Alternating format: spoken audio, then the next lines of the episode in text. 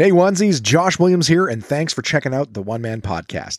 There's now over 200 episodes and dozens of bonus interviews, all of which are available at Apple Podcasts, Spotify, YouTube, Google Podcasts, and many more. And you know what? If you don't have any of those apps, no big deal, because you can listen anytime at onemanpodcast.com.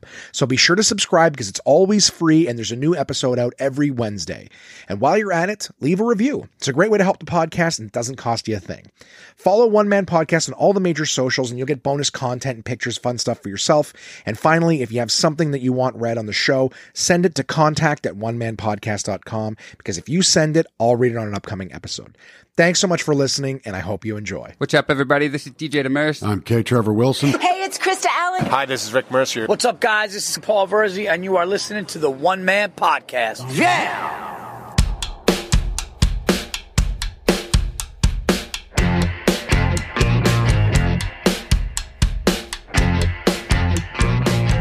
My name is Josh Williams, and welcome to the One Man Podcast, episode number 207 for Wednesday, April 28th, 2021.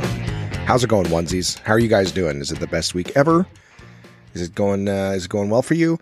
I am recording this at uh, eight o'clock in the morning, day of, day of, very early. I uh, tried to sleep, and uh, I couldn't. I couldn't sleep. I don't know what time I woke up. I think I went to bed at like two or two thirty, and uh, I didn't record on Tuesday as I normally do, and I will explain to you uh, right off the top of the show uh, why that is.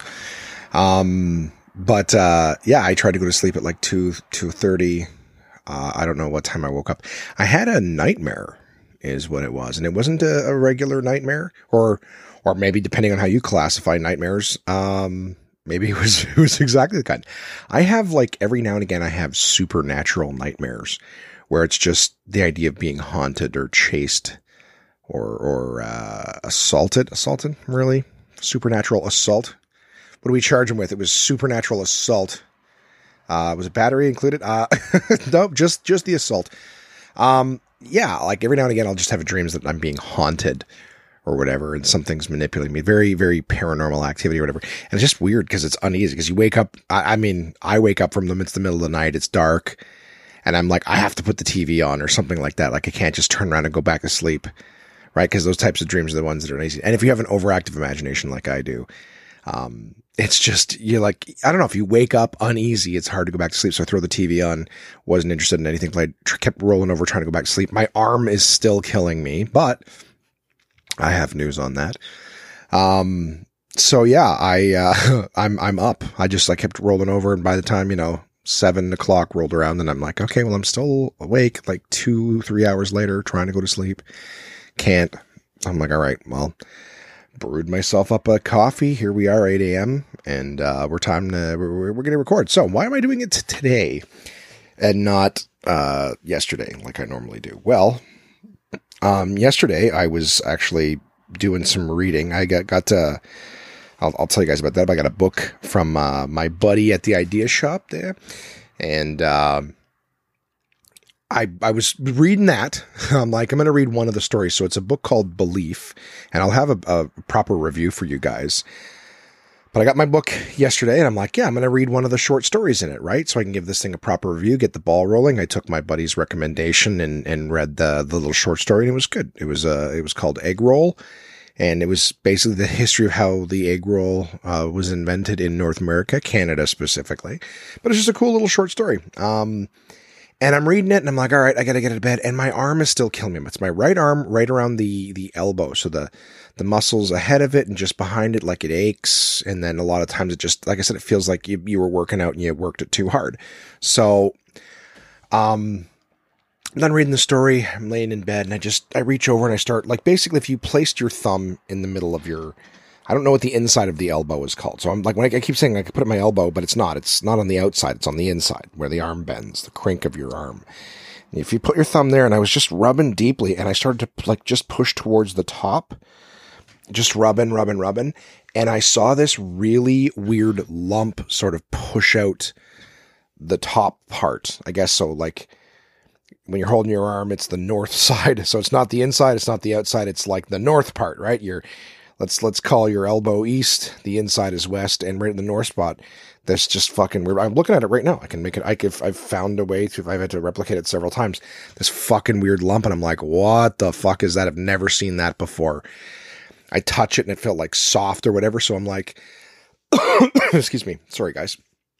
I'm like, uh, well, this looks new and weird and you know, maybe some sort of tendon or something fucking ripped or whatever, and I was just unaware of it. Like it hurts a lot in my arm. Very simple things, like even just to reach over my head and pick up my phone or something like that with my right hand. I'm just used to doing that.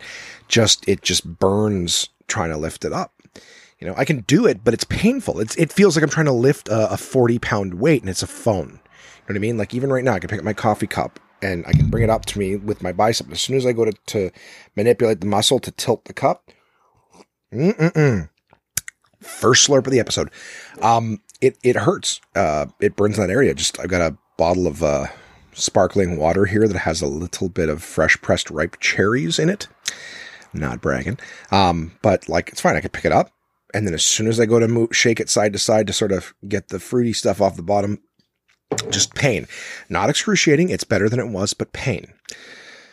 So as soon as I saw that lump, I was like, what the fuck? Obviously, freak out. Any kind of lumps are, are weird, but I'm like, well, it's in my arm. You don't hear a lot of people getting arm cancer or whatever. So I was just like, oh my God. Like, but it, it's weird. It looks f- fucked up. Like it pops out in a weird, weird way. Um, so anyways, I was just like, oh, for fuck's sakes, I got to go to the hospital and get this looked at. It's been three weeks since I, I injured myself. I gotta, I gotta go get it looked at.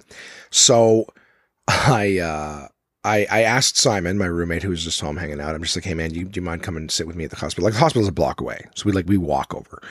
Do you mind walking me to the hospital? We'll, you know, just so I have somebody there with me, just so my mind doesn't go crazy. I can chat with you instead of just being anxious. Yeah, Simon's great. Came with me. And uh, I decided to bring the book with me because I'm like, there's gonna be little parts where they've got me sitting, you know, in a room by myself. They won't let you go back into the urgent care section. So, uh, with anyone else, of course. So, I brought my book. I read one of the other stories in it, but uh, because of COVID, actually, things at the hospital are, are a lot quieter. You don't have people going in for every bump and bruise or whatever. So, um, all the nurses were great. Everything was actually pretty quick, and um, I I'm talking to the the, the doctor finally, and I'm telling him like you know I, I mean I had to tell the nurses all the same shit too. Like hey, I hurt my arm like three weeks ago. I was doing some you know particularly busy labor. You know I think I said this in the podcast last week or week before, but I'm like I don't subscribe to being a fat guy. Like I'm fat. But I don't like operate like one where I'm just like, oh, I guess everything I'll do, I'll just do it half-assed and waddle everywhere. Like I, just, it's not me. I, I I am I am a fat guy that hates fat people. You know what I mean? Because they just I don't know. There's something just about leaning into being fat that I just can't do. I do fat things, but I don't like lean in. I even call myself a fat person. You, Josh, you identify as a fat person. I try not to. I do seemingly, but I, I don't identify as a like. I just there's certain things I'm not willing to do. I'm not willing to walk around with my fucking gut hanging out of my shirt. You know what I mean? That's gross. You see people sitting there and their bellies sliding over. I, I don't do that. I actually buy t-shirts big enough that I can tuck into my pants so that like it's in there. I have a joke in my act about it. I'm like, you know, I, I even buy the same, like I'll even wear the same color t-shirt as my overshirt. Just like, like I said in my act, I go, in case any part of me comes spilling out, I go, I call it the reserve chute. you know, something that I, I have courtesy, right? I don't want to, I don't want to walk around like I got a fucking flesh colored fanny pack sitting there. It's gross, right? Make myself mildly presentable. I'm fat, but I wear it well.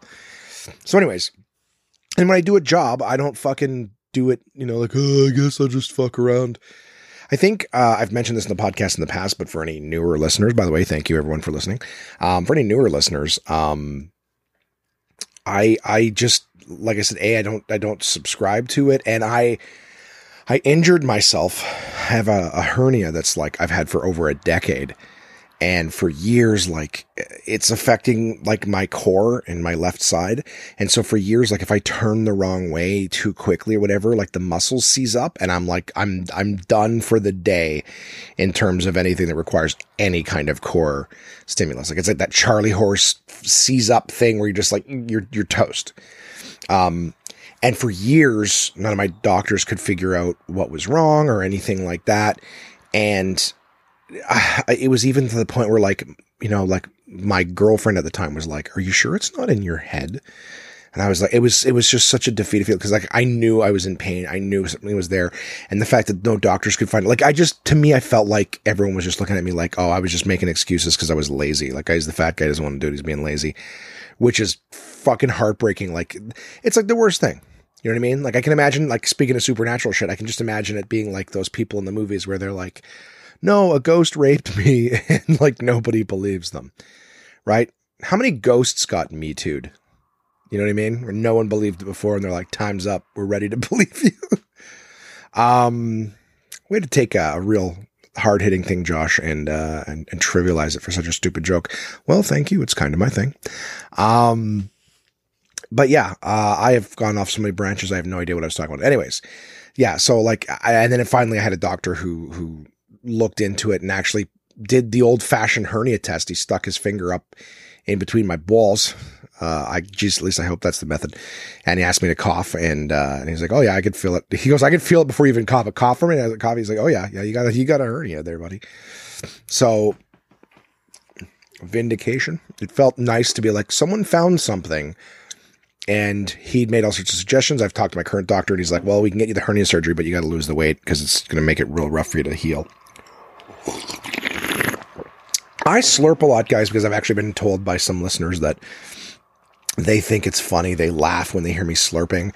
Um, I have people who count how many times I yawn in an episode. Like I know that a lot of times I would get to the end of the day on Tuesday and try to record the episode. And by then I'd be tired, low energy or whatever. So I really do try to, I really do try to make it my first order of business on a Tuesday. Um, but yesterday I had a few things that were pressing and then excuse me i wanted to have i wanted to have, i wanted to do the, the book review just to do like a bit of a teaser and then uh you know, and then I found that lump. So I was like, oh, I'll just talk a little bit about the book. We'll get this thing done. Found the lump, and I'm like, well, now I'm spending the afternoon, evening at the hospital.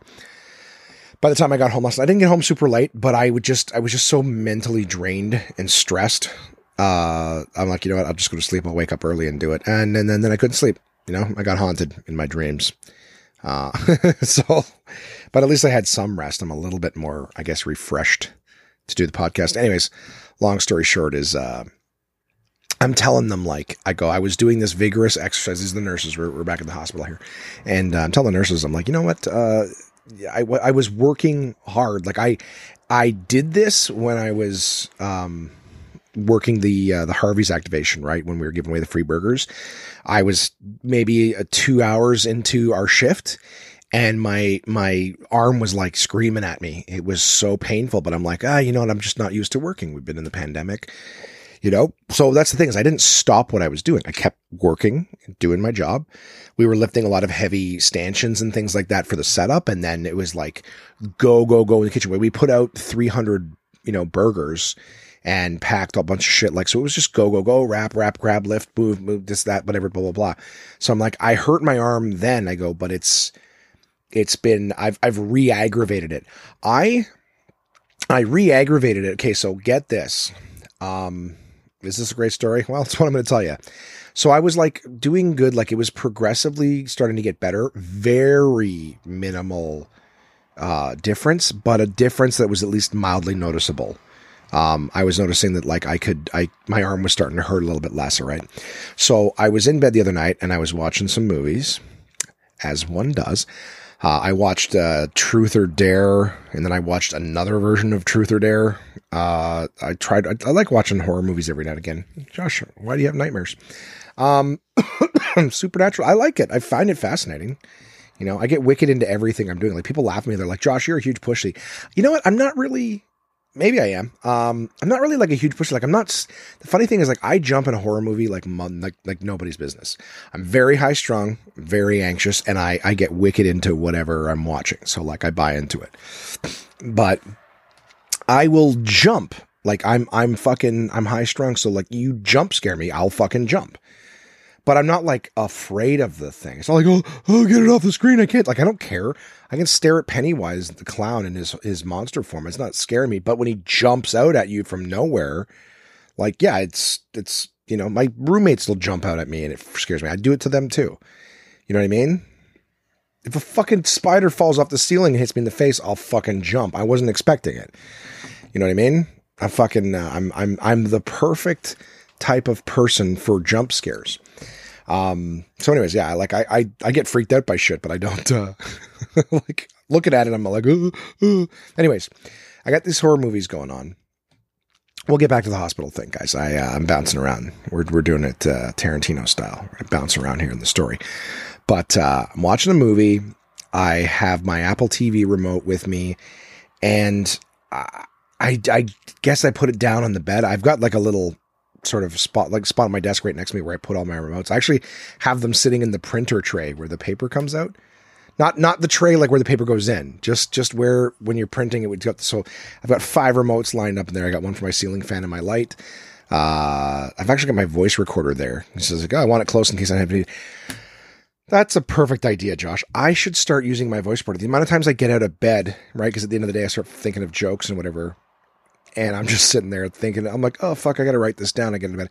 The whole reason I have my voice recorder there is so that I can just reach over, record, and go to sleep. Anyways, TV remote, Apple TV remote, uh, sound bar remote, all just sitting in the tray within reach. Um, but the Apple TV remote is like thin, right? If you've ever seen one, guys, it's it's a thin little like one inch by three inch by, you know, uh, an eighth of an inch fucking remote. It's not very very big.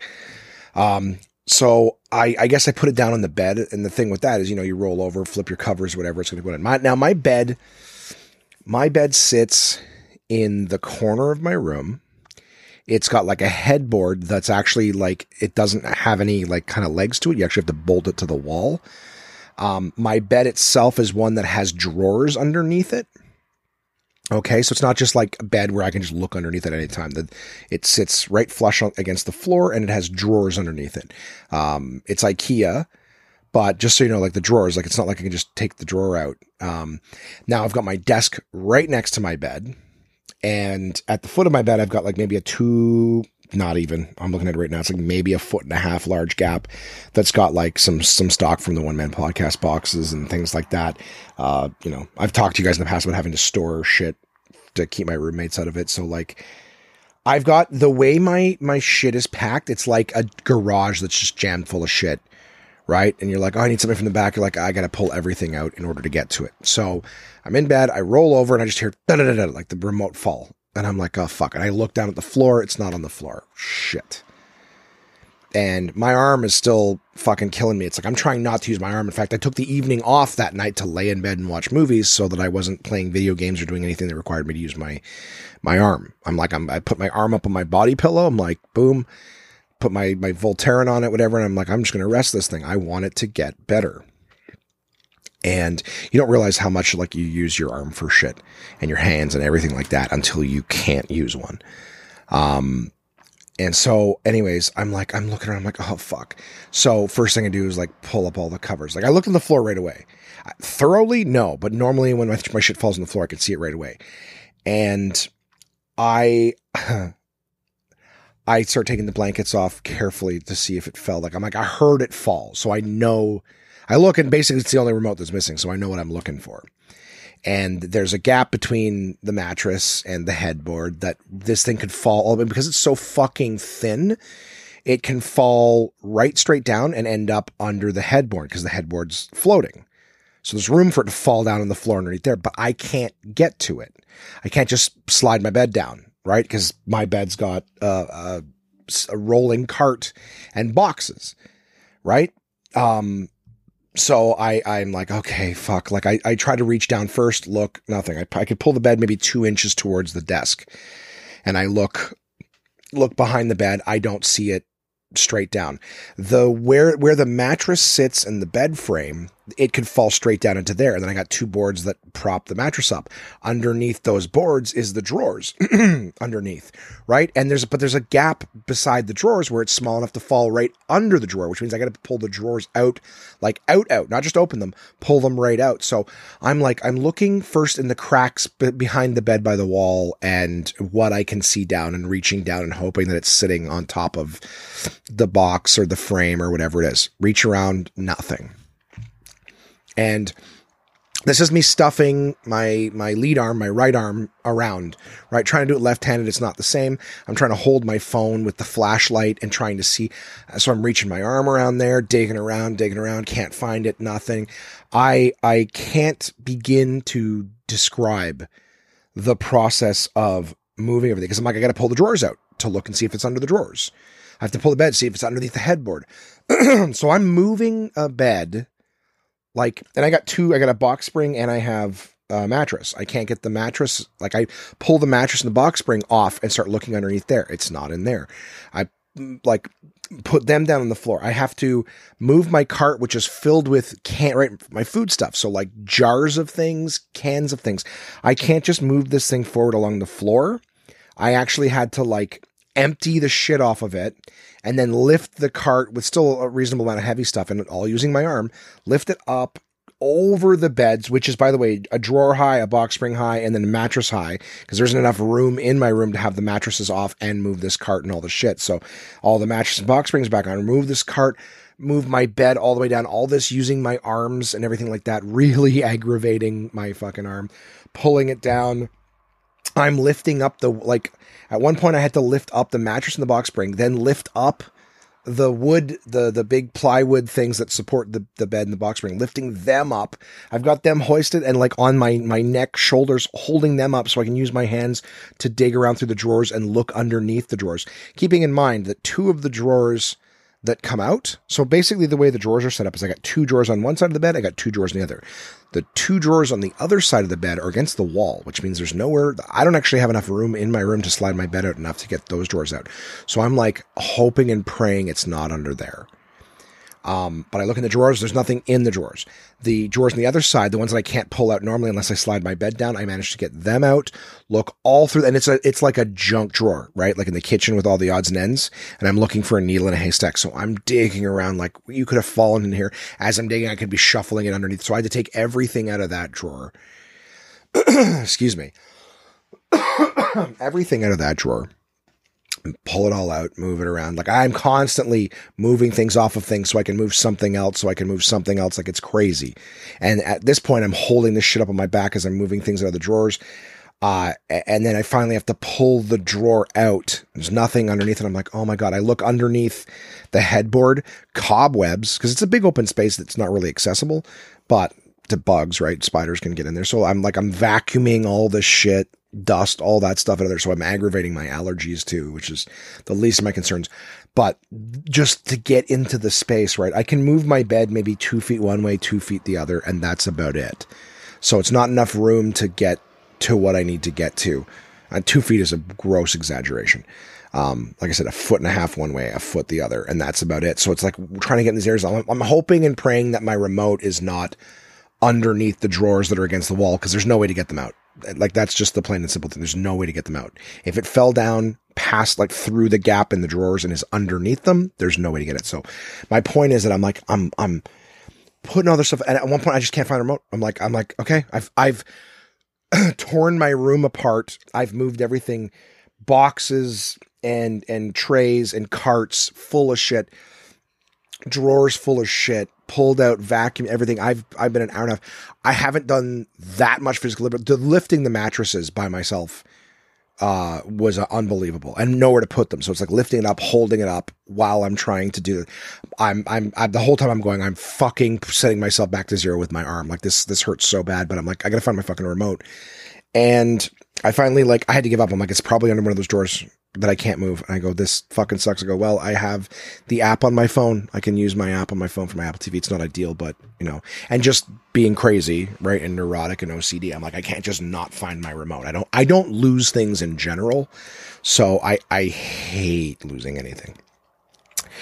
I, I put everything back, uh, you know, and I, I lay down in bed. I'm like, what the fuck? And I literally look down at the, I swear to God, I look down at the floor and under my chair, which has moved several times and and whatnot through this process. Just under my chair, like right right next to it, the remote's sitting on the floor, and I'm just like, I'm not pissed.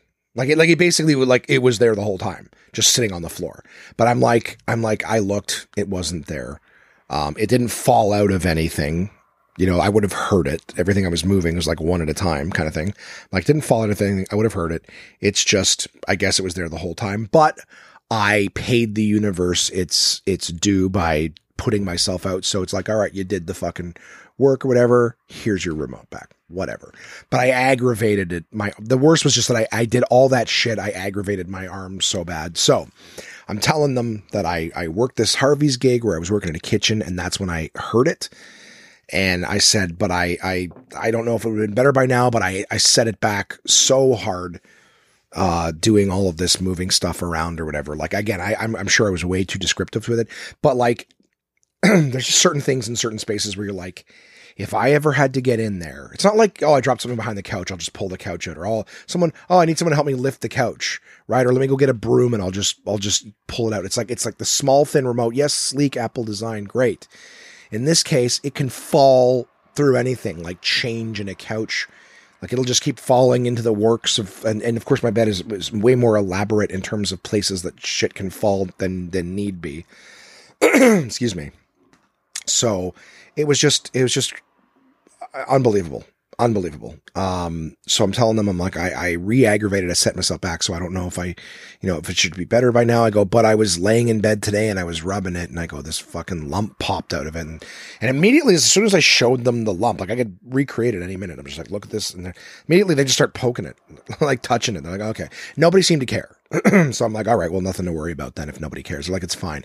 I do find it a bit odd medically when someone's like, ah, it's fine. It's under the skin. You know, you haven't seen it. I mean, I, don't think it's cancer or anything, but the idea that you just, eh, it's nothing. really? Is it nothing? What about all the other things that are going on under there? A lot of them, I'm sure, require some sort of investigation. Anyways, um, so when I when I talk to the doctor or whatever, I'm just like, yeah, I don't know what it is, but I saw this lump. I had to come in. They're all like, when did this pain start? And I'm like, like three weeks ago. Like, I go, but I just found the lump like X like just this after, like right before I came here, 15 minutes before I came here, I found it. I'm like, oh, fuck, and I got to get to the doctor. So, um, did that.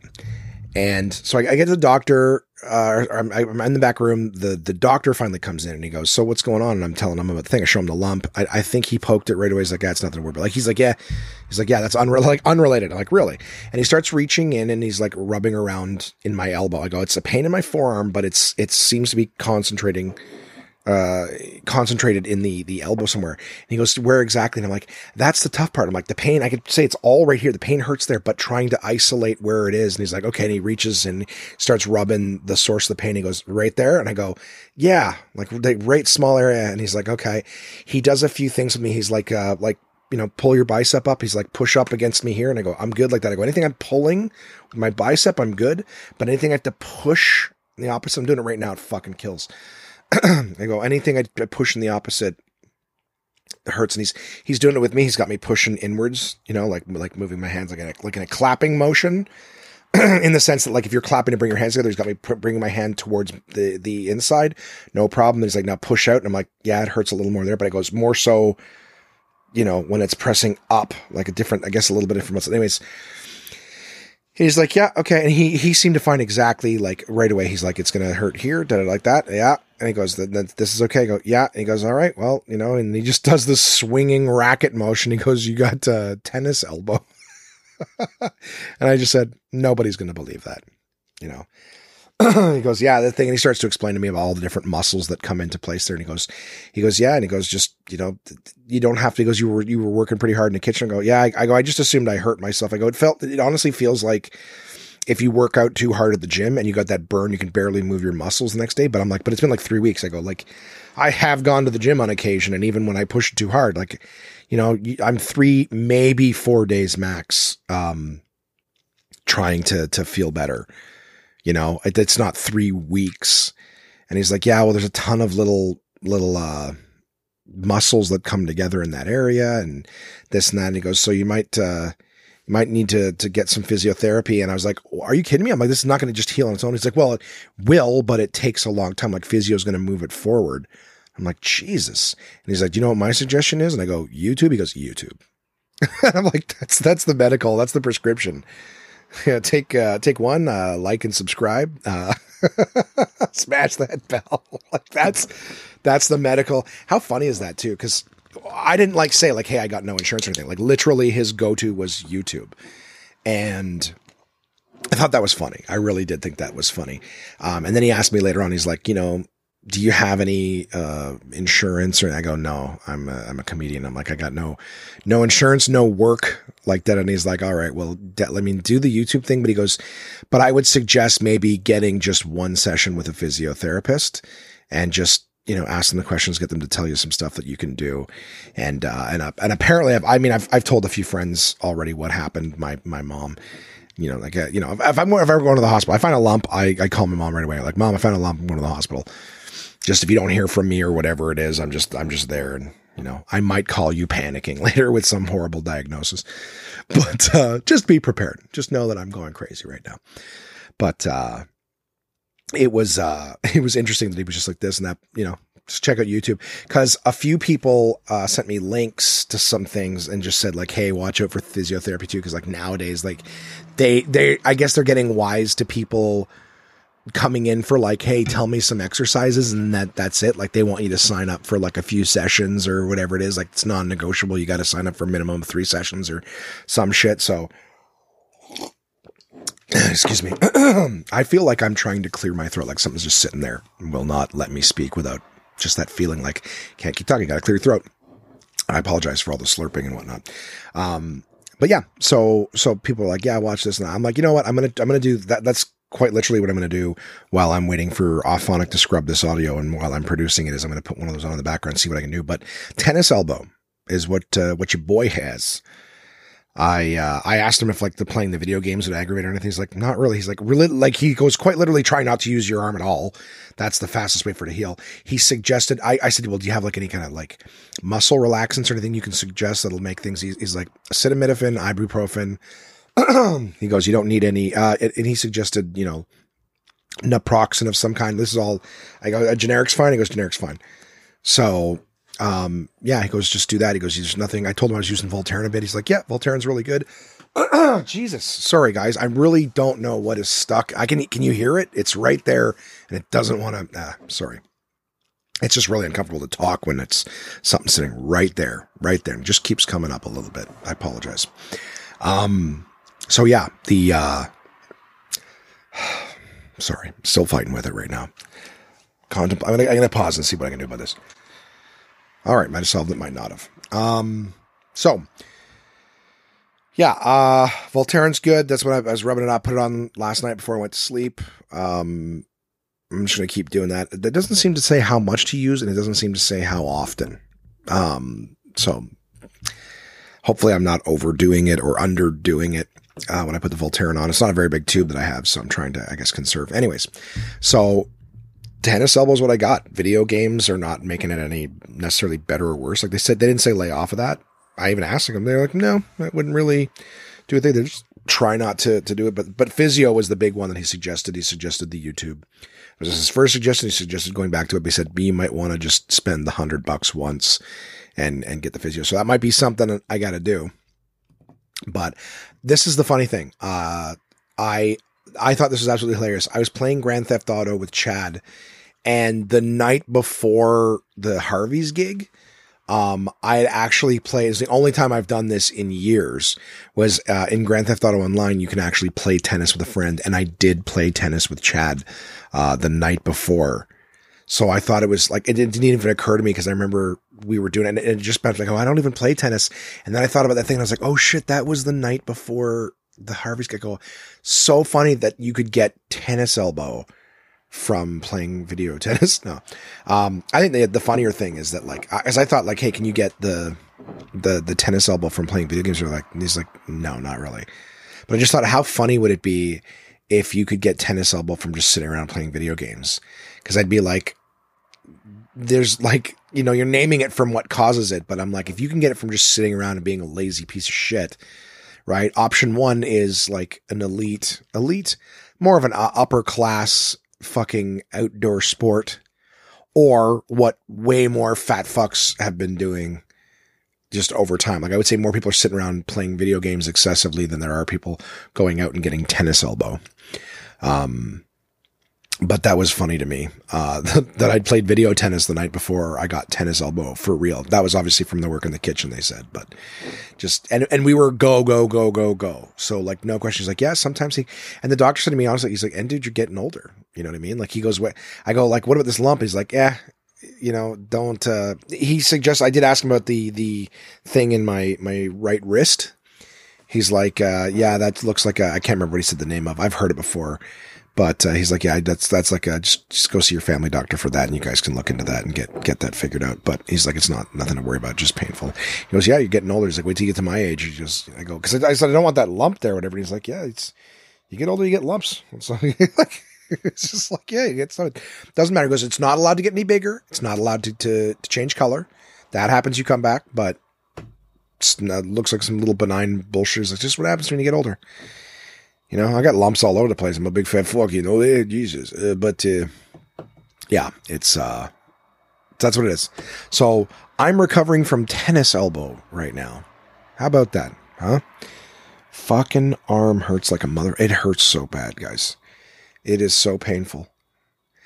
Uh, and I'm just like, I, I know that doesn't sound like much, but like, to like the smallest things, the smallest things hurt. I'm gonna have to become a lefty. Mm-mm. Sparkling water. So, yeah.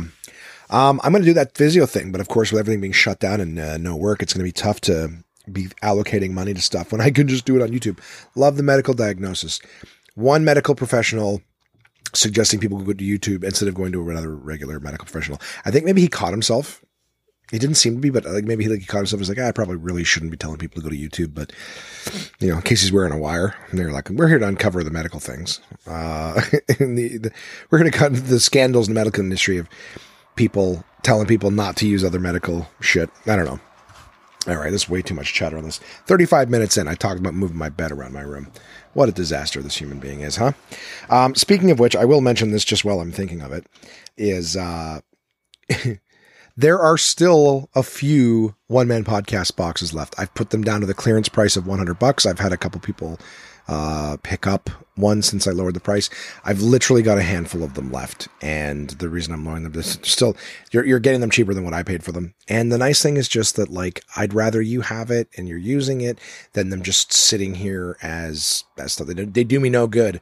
So Tell you what, the next person who buys one, I'll use that hundred bucks to go get physio. You're literally helping me heal myself.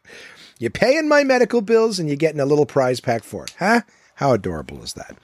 Um, yeah, so let me know if you're interested in the one man podcast boxes. Um, I would also like to ask uh, the onesies who have uh, have already purchased them if I could maybe get you guys to just send in your thoughts. Um, you know, what did you think? I had one uh, listener, my friend Tasha, uh, made a little uh, video of like her unboxing, which was fucking awesome. and I shared that on the on the feed there on the socials. So that was awesome. Thank you, Tasha, for that. But uh, yeah, anybody else? Uh, and and something you can really do to help podcast guys is I'm actually working on some new sponsors. I spent some time this week sending some emails and having a few little conversations. Also trying to get guests for the podcast. Um, and some of them are starting to ask questions like, "Hey, how many downloads do you get per or whatever?" Which I hate. A lot of I've I've had lots of guests who are like, "Yeah, I'd love to have the conversation," and who knows how big it goes. A lot of the the guest interviews uh, tend to do better than the regular episodes, obviously because it's a conversation back and forth. But um, but yeah, I, I, get that question every now and again where someone wants to know, like, well, how many downloads per episode? And uh, they're not they're not mil- they're not in the, the, tens of thousands or the millions or whatever. Um, but I I I'm happy with it. I'm happy with it. But sometimes someone wants to hear 10,000 downloads per episode. So, uh, would definitely say if you happen to be into the podcast, I want to thank uh, the people who have shared it with their friends. Um, very grateful for that. Again, my friend Tasha has played it for some of her clients where when she's cutting hair and stuff like that, and they have become onesies um, as well. So very, very grateful for who's listening. Anyone on YouTube listening. Just, you know what? If you're trying to go to sleep one night and you're having a hell of a time doing it, you're like, God, just put something on white noise or whatever. Throw my stupid voice on. Apparently, I'm very good at putting people to sleep, according to the YouTube comments. So, if you want to listen to something, listen to me. All right. Tell your friends if there's episodes you like.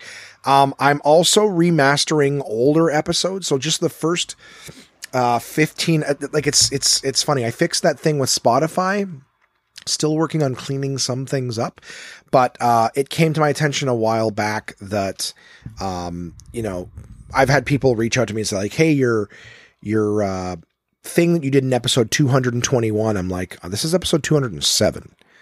You know what I mean? Like, I, I don't have an episode 221, but the thing is with the bonus interviews uh, on itunes it automatically orders them it just assigns them a number and i didn't realize that there was a, a, a more advanced you know advanced options features on on my podcast publishing site um, where you can number the episodes within and so i found that and I, I saw that it just automatically adds a new number for the purpose of apple and stuff like that so I'm in the process of uh, of doing quite a few things. I'm in the process of remastering the first 15 episodes because the first 15 episodes of the podcast uh, did not I did not use Auphonic. So if you listen to them, it's still kind of quieter, and you might have to crank the volume, whatever. So I'm remastering all of those uh, using Auphonic and I'm I'm renumbering older episodes. I've also remastered the interviews because there was about four or five interviews uh, that took place within the first 15 episodes.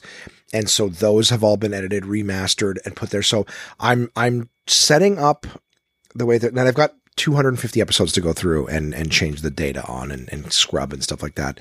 Um, but I basically will be making sure that every episode is in MP3 format so that uh, people on Spotify can get every episode. If it's not an MP3, it won't show up on Spotify. So by going in and changing them all to MP3s, scrubbing them, cleaning them, converting them. That will make sure that everything is available for everyone on Spotify. Um, it will also, uh, like I said, I'm going to go back in and and update them for Apple. I will change the episode number, and what I'm trying to do is uh, it quantifies them. So I'm actually going to have the interviews set up as bonus episodes. So I don't. So it'll recall, like it'll reorganize them because at one point it even had a season option that started presenting itself. So like when you would scroll through the episodes on, on Apple Podcasts, which by the way is the biggest downloading platform for the one man podcast, like more people download there than, you know, it's, it's beyond the majority, right? So there's like, you know, 10 different places people download, but the majority come from, um, uh, Apple Podcasts. And that one has like, you know, so I was scrolling through trying to find an episode for someone and I'm like seeing the season season one and it's like some of the like right in the middle episodes. I'm like what is going on? Then trying to find a bonus episode. So i'm going to reorganize it so the episodes are numbered properly. So the uh, episode numbers for the interviews they'll a be sectioned under a bonus content thing and they will also have like episode 10,000 and something so the numbers on those are going to be way higher than the regular episodes which should make everything easy to find. And if you're looking for an episode number this um, for some reason when you're scrolling through Apple podcasts I don't know if the title's too long one of my podcast episode number blah blah blah but people seem to think that the number that right in front of it so if it says 109 that's actually probably episode like 70 something. So people are like, oh, listen to episode 109. And that's, they're not even referring to that. They're referring to the album. Anyways, this is way too much information, but this is shit for what it's worth that I spend time meticulously like, okay, we're going to have to fix this. So scrub it, change its thing, make sure you attach these links to it, number it that, go into the bonus content, make sure you list it as a regular episode, take the season off. Like it's a lot of little bullshit that one thing that just, if, if one day throughout the course of the podcast too, the platforms that I upload to, I'll get emails from different things saying like we no longer accept this audio format. So, and so so it, at first like my things record as waves. Right now this is being recorded as a wave on my Zoom H6 recorder. I pull that off, bring it into GarageBand and I put in the opening tracks and the, the intro and all that stuff. I had the the outro song then it converts it to, I think, like an M4V file. I have no idea what that's all about. Then when I scrub it and put it in Auphonic, it converts it to an M- MP3, but it didn't always. Before it used to have to, it would, it would stay as an M4V. Like it would just, it would only convert it if I asked it to. And because Podbean would allow for me to upload the M4Vs, there was no reason for me to change it. Well, guess what? Now that the uh, you know, Podbean saying they're only accepting MP3s going forward, which is fine, but Spotify only accepts MP3s like ever. So all of those old files, uh, even though they've been scrubbed by Auphonic, will require me to go in and change them to MP3. So that's work. I'll have to I'll have to go through each file and see what type it is. It's just work. No problem doing it. I'm doing it there. I, I and I appreciate everyone who listens, but just so you know that if you're if you're noticing, again, I get no feedback, but on this stuff, but if you're noticing that like you're you're looking on Apple and you're like, why doesn't this make sense? Why is it kind of all over? It has to do with the the data and the sorting, and it is on my list of things to do this week. Um, I will not have all of the episodes scrubbed because I've got uh, I've scrubbed episodes one, two, and three remastered. I got to go all the way up to episode 15. I have already scrubbed all the bonus interviews in there. Um, and, and the reason I say that is, is, uh, I get 10 hours a month from Auphonic. That's what I pay for. Um, so I, I use, I mean, this one's going to be obviously over an hour because I got a bunch of shit to talk about. It's 45 minutes in already, but I, uh, I need, you know, four or five you know, and lately I had some right close to the 200 episode. I had a lot of episodes that were like going two, three hours long. So I, I use a, a big chunk of that for just the regular episodes in a month. And then last month I had about three hours left that I didn't use. And I scrubbed episode one, two, and three with them because those were back when I was doing about an hour. So, um, that's the process. So for the next little while, you know, it'll take a little bit before everything's perfectly remastered, whatever. But you guys may notice, I don't know how it works on your end, but you may notice that you're getting notifications that like a new episode has posted and it's like episode one, two, three. If it's those early ones, for starters, if you've never listened to those episodes, if you came in along the way, feel free to listen to them. Uh, you can get a real good idea of how far I've come or not come in my four years doing this. Um, also, uh, if you were a listener then, feel free to listen again uh, to see how long or how far we've come uh, since those episodes. By the way, uh, put out an episode number six, uh, pissed someone off, uh, read their email episode nine, got in shit from them, um, all sorts of stuff like that. So, yeehaw. Um, you can listen to, to the, the, those kind of things. I, I, don't know if I got upset or whatever it is. Um, whatever. You can hear the early episodes. They're there. Enjoy.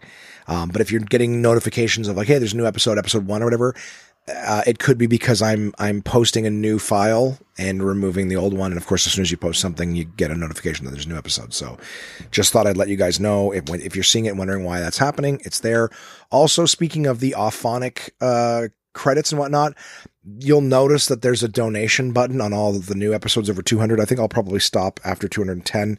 Uh, realistically, I'm just trying to expedite this process. So if you guys want to help the podcast, A, you can buy a one man podcast collector's edition box.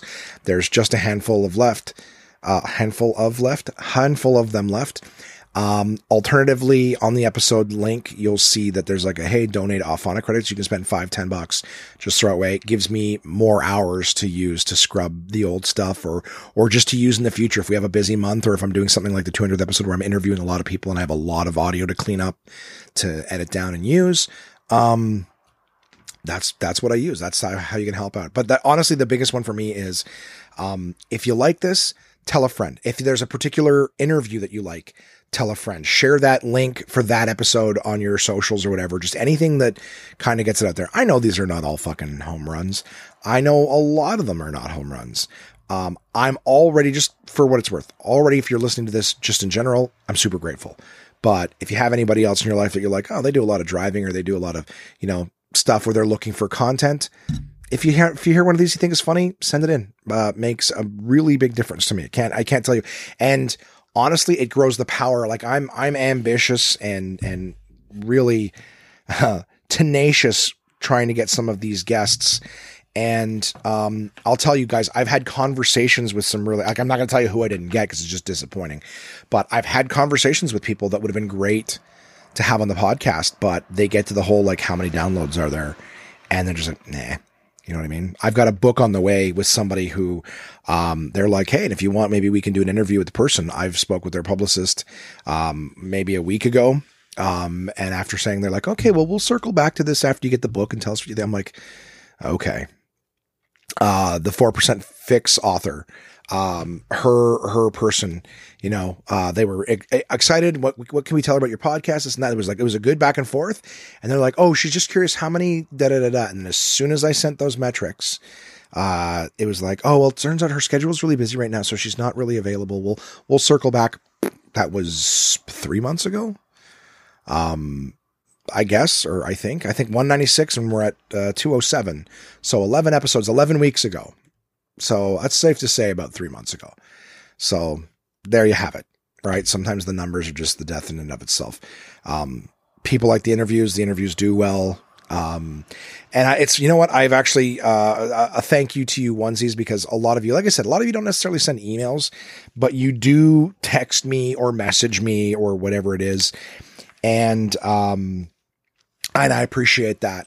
Um, but you guys are a great actionable crowd. So like when I, like, for example, like the amount of listeners I have and, and the people who are just like, I'll take a box. Like I said, I do have a few left, but I've had a lot of people just, as soon as I even announce it, like, yeah, sure, I'll take it. I didn't even have all the stuff picked out yet, but like, I'll take it. You guys are super supportive. Love that about you. And I'm very grateful for that.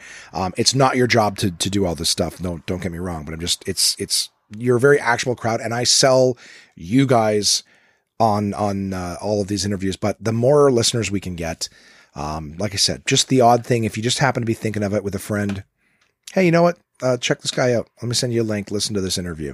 Uh, this, the individual episodes, unless I'm saying something really polarizing, which I try not to do, um, or you guys find something particularly funny, like do it. Uh, I've got a, a, friend of mine actually who's a, sound guy. Um, I want to have him on. Uh, we've worked on some television projects before, and I'd love to just chat with him about like how he got into the industry and like that part of the industry that doesn't really get a lot of attention. Um, it's super important, but it's just not something that you hear interviewed a lot. People interview directors and, and actors and things like that, you know, but you don't, you know, hear a lot of interviews with sound guys or, or gaffers or, you know, even the cinematographers. Is that the one? Or, or, or DPs, directors of photography. That's what I was thinking of but it's just it's fascinating stuff and um and I, i'd say he's probably one of the best if not the best in the city so it's kind of cool to just, you know, be able to sit down and chat with him and, and we can kind of reminisce on some of the, the TV projects that we worked on. But, um, there's just, yeah, there's a ton of people that I'd love to get, get on this. And sometimes we, uh, we get stonewalled when we get to the, how many listeners part. I'm like, ah, you know, but then again, who, am I, am I bitching about? Right. I got guys like, like Verzi and Trent who are just friends.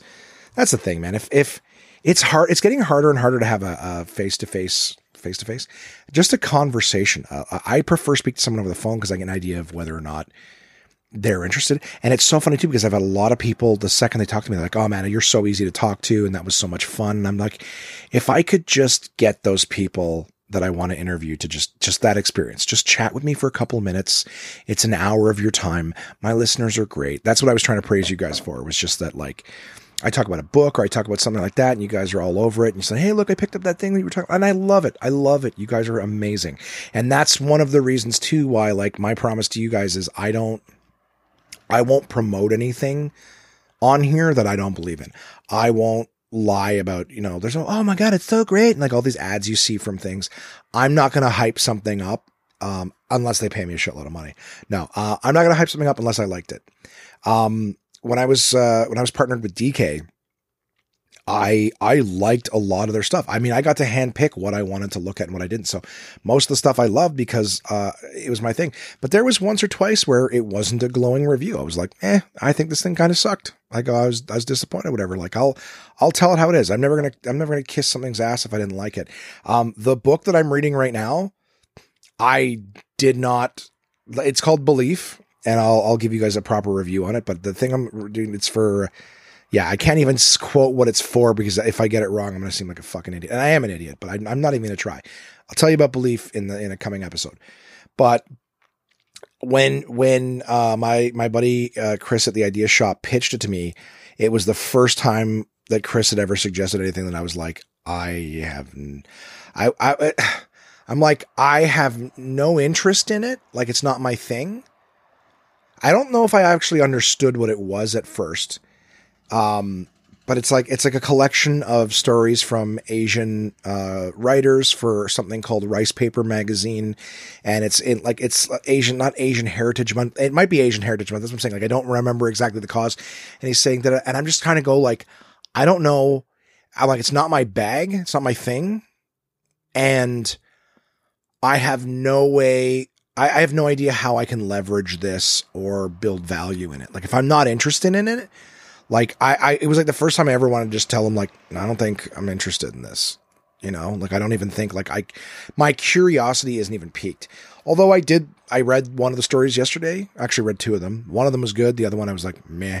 But circling back to the thing on the the story, I was whatever. So I'm I'm actually enjoying it. I'm glad he said, "Hey man, you really should check it out." But um, if I if I like the book, we have an opportunity to chat with with the uh, with the editors and stuff. I just it's tough for me. Like if it's not my thing, I'm, one of the things too is I'm worried about misrepresenting something. Like I, I guess being ignorant or whatever. Um, I have no dislike for it. I just like when it's a cultural thing.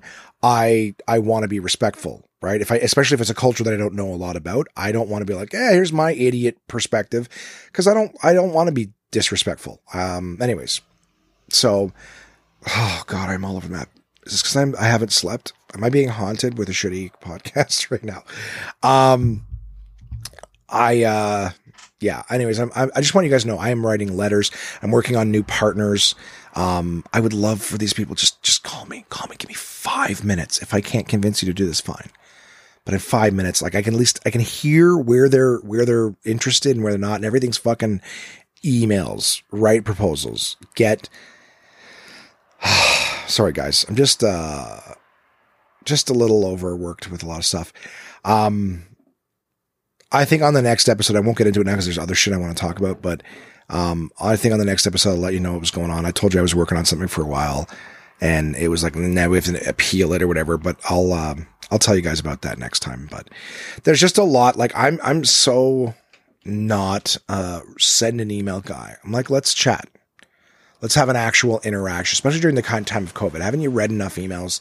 Let's have a chat. And that way we'll tell from each other if, if we're, we're interested. I can hear where you're not interested and I'll adjust. Yeah. And if you are, you know, I don't know. All right. I'm, I'm getting off, uh, getting off track quite a bit here. Um, but yeah, as always, I just wanted to thank you guys. Tell a friend if you want to pick up a box. If you've been on the fence, hundred bucks. We'll find a way to, you know, we'll get it to wherever you are, anywhere in the world. I will get you this box filled with shit worth 125 bucks, full of some premium shit. Onesies, you've got one. Send me something. Let me know what you think. Um, you know, and uh, and and we can move a couple things. Tell a friend. Anything that gets the podcast to other people. I could literally stop this podcast right now, and I'll and there's still a bunch of juicy shit I've saved. One sec. It's funny. I even said one sec to pause you, like like you've got to wait eh, one sec, like you're gonna actually wait. The, the magic of uh, technology is that it's instantaneous for you. Um, and and sorry if I'm it on thick with the whole like, uh, hey, help me out here. I just, for what it's worth, I a lot one of the biggest pieces of feedback that I do get from just people who listen, whatever, is, is just that they appreciate the, I guess, the honesty and the transparency. So I figured um, and one of the things I'm going to talk about is like kind of some behind the scenes stuff with like comedy and, and production and stuff like that. So, um, just some people like, I want to know what's going on with the podcast. I want to know what you go through. I want to know what you submit. So I have no problem saying that stuff. Just sometimes like it's, it, it, it's work. It's work. There's a reason that most podcasts don't make it past a year or past the first hundred episodes. Like it's work. And after a while, you know, a lot of people like don't see growth right away. They're not like, oh, well, it's, it's just skyrocketing. So, you know, it's, it's not skyrocketing, so let's just quit. I, I'm not going to quit on it. Uh, I get behind a little bit at times because, uh, no excuses. Point is, I'll let you know what's going on. All right. Um, I watched a. Uh, I mentioned the uh, the belief thing. I, I read the egg roll story, which was actually nice. Um, told you about my tennis elbow. Yep, just scratching some things off here, gang. Um, there was I had had a thought earlier this week. This is like up higher on the notes, so I'm like, I wonder if uh if this is worth talking about. But I've talked about so many other things. I might, you know, what, I'll put a little note here and we'll move it to next week's. We'll we'll move it to next week's until I keep having, you know, until I go. You know what? I don't need it. I don't need it. I had it here in case I need to talk about it. I don't need to talk about it. Um, I watched a documentary with Simon. I watched the new Mortal Kombat movie. Sorry, now I have hiccups. Uh, I watched the new Mortal Kombat movie. Um, stupid story uh, cool, cool fight scenes. Um, uh, my friend and listener Red, uh, you know, occasional co-host. Uh, we actually, uh, she actually reached out when she was like, "Hey, I'll give you my uh, my Cineplex account username and password if you want to check out this movie when we're done watching it." I was like, "That's awesome," and I think more people should do that. When you rent something, and you have it for like 24 48 hours. And it's like now renting shit's like 25 bucks because it's like the, the the theater stuff. Um i think it's cool that people just be like yeah you know what? If you rent something give me your account. Like get get two or three friends and that you're all willing to share accounts. And then just rotate. Just people take turns you know? If every friday you guys rent something just be like eh, everyone interested in this? I don't know. I think it's kind of cool that you could just you watch it and then you know hey i'll watch it friday night. If we get done early enough you know go hit it up because I think you only have one person watching at a time, but it'd be pretty cool to to make a little group of people where you know you guys all just share accounts and everyone takes turn buying the movie. Hey, I'll watch it Friday, you guys watch it Saturday. If someone wants to watch it Sunday or whatever it is, or or you know you have little timeshares with it. Right, we're gonna do the seven o'clock uh, Friday slot. Well, cool. I'll take your 10 p.m. 11 right before bed slot on Friday. We're gonna take the the, the Saturday afternoon slot I don't know. I just think that's a cool thing. I'm very grateful for for Red doing that for me. In fact, Red was great too because when I got back from the the hospital, I was uh, I was telling the group sort of what the I go tennis elbow because I was saying I'm guys I'm going to the hospital. I found a weird lump. I'm going to the hospital. I'm getting my arm checked finally. Um, and then they're all okay. Let us know. And afterwards, I just said them two words: tennis elbow. I go not not even joking, tennis elbow, and they're like and then I just responded with, I already made all the jokes. so before I start getting duplicates and water cooler jokes, I'm like, I've already made all the jokes. Um, but, uh, yeah, she offered to, uh, to send me like a, a, tensor thing for the elbow to just try to, you know, compress it or whatever. I was very kind. She's like, yeah, I'll find, uh, I got one. I'll mail it to you. Very, very kind. Um, so anyways, that was a, that was a cool thing. So we watched Mortal Kombat um, I, I, invited Simon up. Simon's a, mortal, a good Mortal Kombat fan, or whatever. So I think after they had watched it, I brought Sai up and uh, we watched Mortal Kombat. It was fine. The new one was fine. Like the story was stupid, but it's it's a movie about fucking lizard people and and scorpion guys and and you know guys with metal arms and and stupid suits and you know hats. You know what what did he call it? A, a boomerang hat, frisbee hat with a blade on it you know, so just like there's just dumb, it's like dumb characters. What do you, what do you, what do you want out of it? You know, it was, it was a fun, a fun watch. That's all. It was, it was nothing to write home about. Um, but Simon and I were hanging out afterwards, and I was showing him some stuff on Crave, and we ended up watching a documentary called "Killing Is Easy." Uh, it's the Patrice O'Neal documentary. Uh, great comic. Uh, he's got one special that I'm aware of called Elephant in the Room, which I've seen before. Very, very funny. Uh, but Patrice is one of those guys, very, very well respected in the industry. They do a Patrice O'Neal comedy benefit for his family. He died of uh, diabetes, I believe, in 2012. Um, if if not, I'm off by a year or two max. But they've, I think they did the eighth annual Patrice O'Neal benefit this uh, this last year, and it's money that goes to support his family, whatever. But uh, just great comic, and the documentary was about him. It's called Killing Is Easy. I thoroughly enjoyed it. There's a lot of great comics in it, and just talked about like Patrice O'Neal is a face that you've seen in a few different things. Like he, they they address why he never lasted long in anything, but he was in Chappelle Show. He was he had a, a spot on uh, Arrested Development uh, pre Netflix, so like when it was good because uh, yeah, I don't think he's been alive since they brought it back. But um, yeah, Arrested Development. He was in The Office as one of the warehouse guys. Um, he's been in a ton of stuff. He was on some things on TV, uh, a few things in movies. Like he was a good comic and it was a fun guy. But it's a fascinating documentary. Just talks about kind of who he was and what he was into and this and that. Um, very well done. Very, I guess, very, very respectful to his legacy because his friends seem to be very, very. Um, I heard about uh, the documentary on uh, Bill Burr's podcast, and he was just, he's always, I, I, hear every year when he talks about the Patrice benefit, and he is always saying, like, I can't believe he's gone. He's such a good friend, all that shit. So, um, I heard about them making the documentary, and then I heard about it airing and how happy they were with it. And I was surprised just scrolling through the comedy section. I found that I was like, oh, I got to watch it. And I, I, threw it on immediately. Simon and I watched the entire thing. It was really, really good. And, uh, yeah, so Killing is Easy. It is on Crave TV uh, here in Canada. Um, it was for Comedy Central, but it was was produced by All Things Comedy in Los Angeles. Um, so yeah, Killing is Easy, Patrice O'Neal documentary. I would strongly recommend that if you like anything about comedy or whatever. Like he's one of those guys that was like, if if he hadn't died, he was this close to just becoming one of the greats. You know what I mean? Like he was, but for like the world to know that he was one of the greats. Um, really like Patrice, and you can you can see tons of clips of him, like he did the Opie and Anthony show a ton of times. There's he did tons of TV press where they've got him up against someone who's talking about like you know comedy can't be comedy's too racy and this and like he would challenge all that shit. Great great comic to watch, great guy to listen to.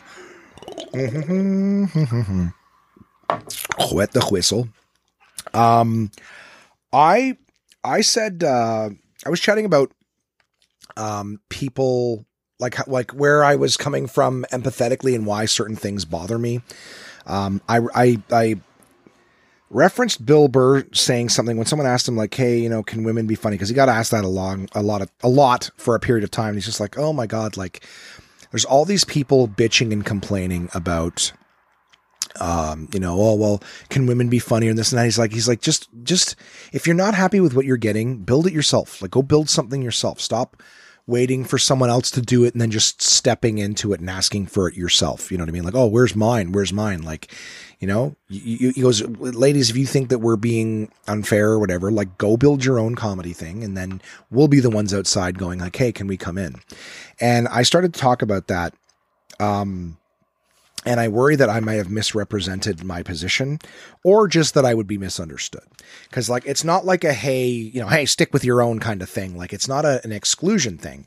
It's actually more of a, of a statement on like the industries and stuff like that. And I, and this is what, where, where I'm going to talk about the stand up comedy industry and things like that is just in general, there's a lot of people that don't want to build something. They just want you to give them what they want out of it. Like, okay, there's this thing like, the thing is like, you know, um, and this is not supposed to be like a, a, woman thing, but just in general, when people aren't happy with something like the WNBA, I bring up, and that's why I say it's not against women, but like that's something where like women, you have a, a basketball league, but you don't support it, right? Like you, it's like when, when, you know, there's all these industries where it's like, Hey, like put more women in it or something. And it's like, well, this already exists for you, like not to exclude, but this already exists for you and you're not supporting it. Like, you know what I mean?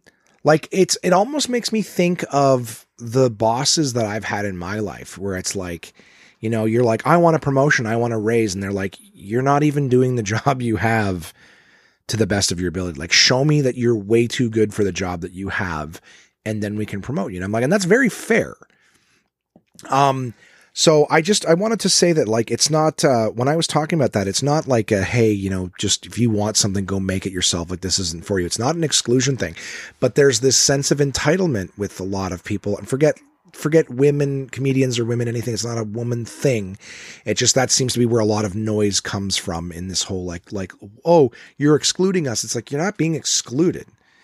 You know I don't know if I mentioned this but like there's a lot of women in charge of stand up at least in Canada you know, so if you think it's men holding women back, the quote unquote gatekeepers are women in a lot of cases. Um, and one of them for a period of time was a trans woman. Um, so if you think that like that community isn't represented by by bookers and gatekeepers, like that isn't the case either. You know what I mean? It's just people not happy with what they're getting, so they're bitching about it. And that's one of the things that I wanted to talk to or talk to you guys about in the stand-up industry is there's a lot of people who um I, I think I did mention it briefly, like, you know, if you think that you deserve, you know, you should be getting paid more, whatever, like rent a theater or whatever, like, you know, like uh Trent said to me, I don't know if it was in our interview that we did uh, way back in the early days of this podcast, but the idea is that stand up comedy clubs are just a business model right? Like there's comics who'll be like, Hey, do you want to come here for this week and make, you know, pays, pays a thousand dollars for the weekend, you know, and comics like they say yes to it. They agree to the terms, but then they come and they're bitching like, Oh man, look how packed this place was. Can't believe I'm only making this. Like, you know how much money they're making? It's like, yeah, but they're, you don't think about that on the nights where they have 20 people in the audience and they're, they're not losing money, but they're definitely not making anything special. You know what I mean? You have 20 people drinking an average of $12 a head, you're getting paid $200 when you break it down. You're getting paid $200, $250 for the show, right? You're like, well, the, the, not maybe not the ticket price, but the, the drink portions, that's all, that's all you, right? You're, you're basically what they're selling in drinks is what they're making off of, you know, That's what you're getting paid. So they're selling drinks to pay you for being up there. And then what they made at the door is paying the servers wages and paying for the lights and everything like that. They're really not making more than you are on that night. But then the night where they're packed, you know, 200 people are in there or 180, whatever it is. It's like, yeah, they might be making quite a lot of money on that night, but you don't, you don't notice that. And that, and that's the difference between, you know, being a producer, you know, and being an, uh, an artist or the talent, right? Is that's the level of risk that you want to take. So like comics will be like, well, I'll just work for the club because they're, you know, I'm going to make this amount of money no matter what. Like you're not assuming any of the risk. The club is. They're like, we're going to pay you this much, and then then it's their job to sell the tickets and fill the room, right? It's their club, their their thing. You just have to show up and perform, which is safe. And it's the same thing like being an entrepreneur or being an employee. You know what I mean? Like, yeah, if you're an employee, like it's not your job to to keep the business alive, you know, in terms of promoting it and and marketing it and all that. Your job is to show up and do whatever your job is. Um, you know, if you're the accountant, it's not your job to be the marketer. You know, you're just my job. I just show up and keep the books. Like there's there's a safety in it, but you know, there's also business owners too, where like you work for them as an employee, and they seem to think that like the business owner seems to think that the employee should have the same level of investment that they do. And I'm like, listen, every time you work harder as an as an owner, you can make more money. Like every effort that you put in could make you more money. Like your employees, you know, can't make more they don't make more money. I mean, obviously, some people, well, yeah, my, but I'm just saying in general, at McDonald's, it doesn't matter if you have the busiest day ever or a dead day, you're making the same amount of money. You know, obviously, busier shifts go by faster, whatever it is, but you get my point, right? So, like, the McDonald's employee making the bathroom cleaner, the Kmart employee mopping the floors and organizing the the shirts, like, they don't profit share. So you can work really, really hard, and guess what? You're making the same amount of money regardless. That's why there's a certain level of not giving a fuck. Whereas the guy who owns the place is walking around going, "Why isn't this done?" Uh, yeah, well, there's a difference.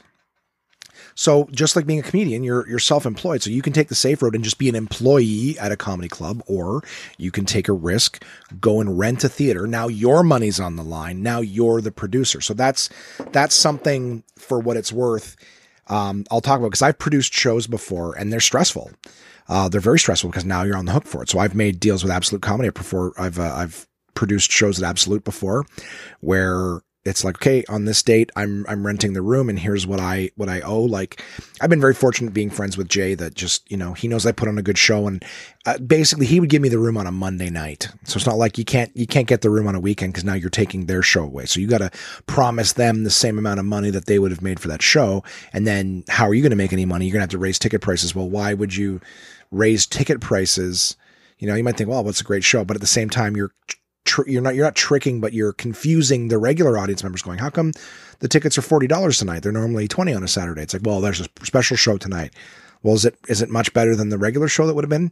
Mm, not twice the price. Good. I mean, sometimes yeah, but it's just the audience doesn't know. They just came to a comedy club and want to laugh. Well, I don't want to go on that night. Why? Because it's twice the price. So basically, you've got to get the room on an off night to get a good deal. Okay, so this is just this is just more behind the scenes shit. If you're not interested, I don't know how long I'm going to yak, so I can't tell you exactly how long to fast forward. Let's go with five minutes minimum. But the idea is I make a deal with Absolute. Jason be like, okay, you guarantee me fifteen hundred dollars in bar sales, and you can have the room for no charge.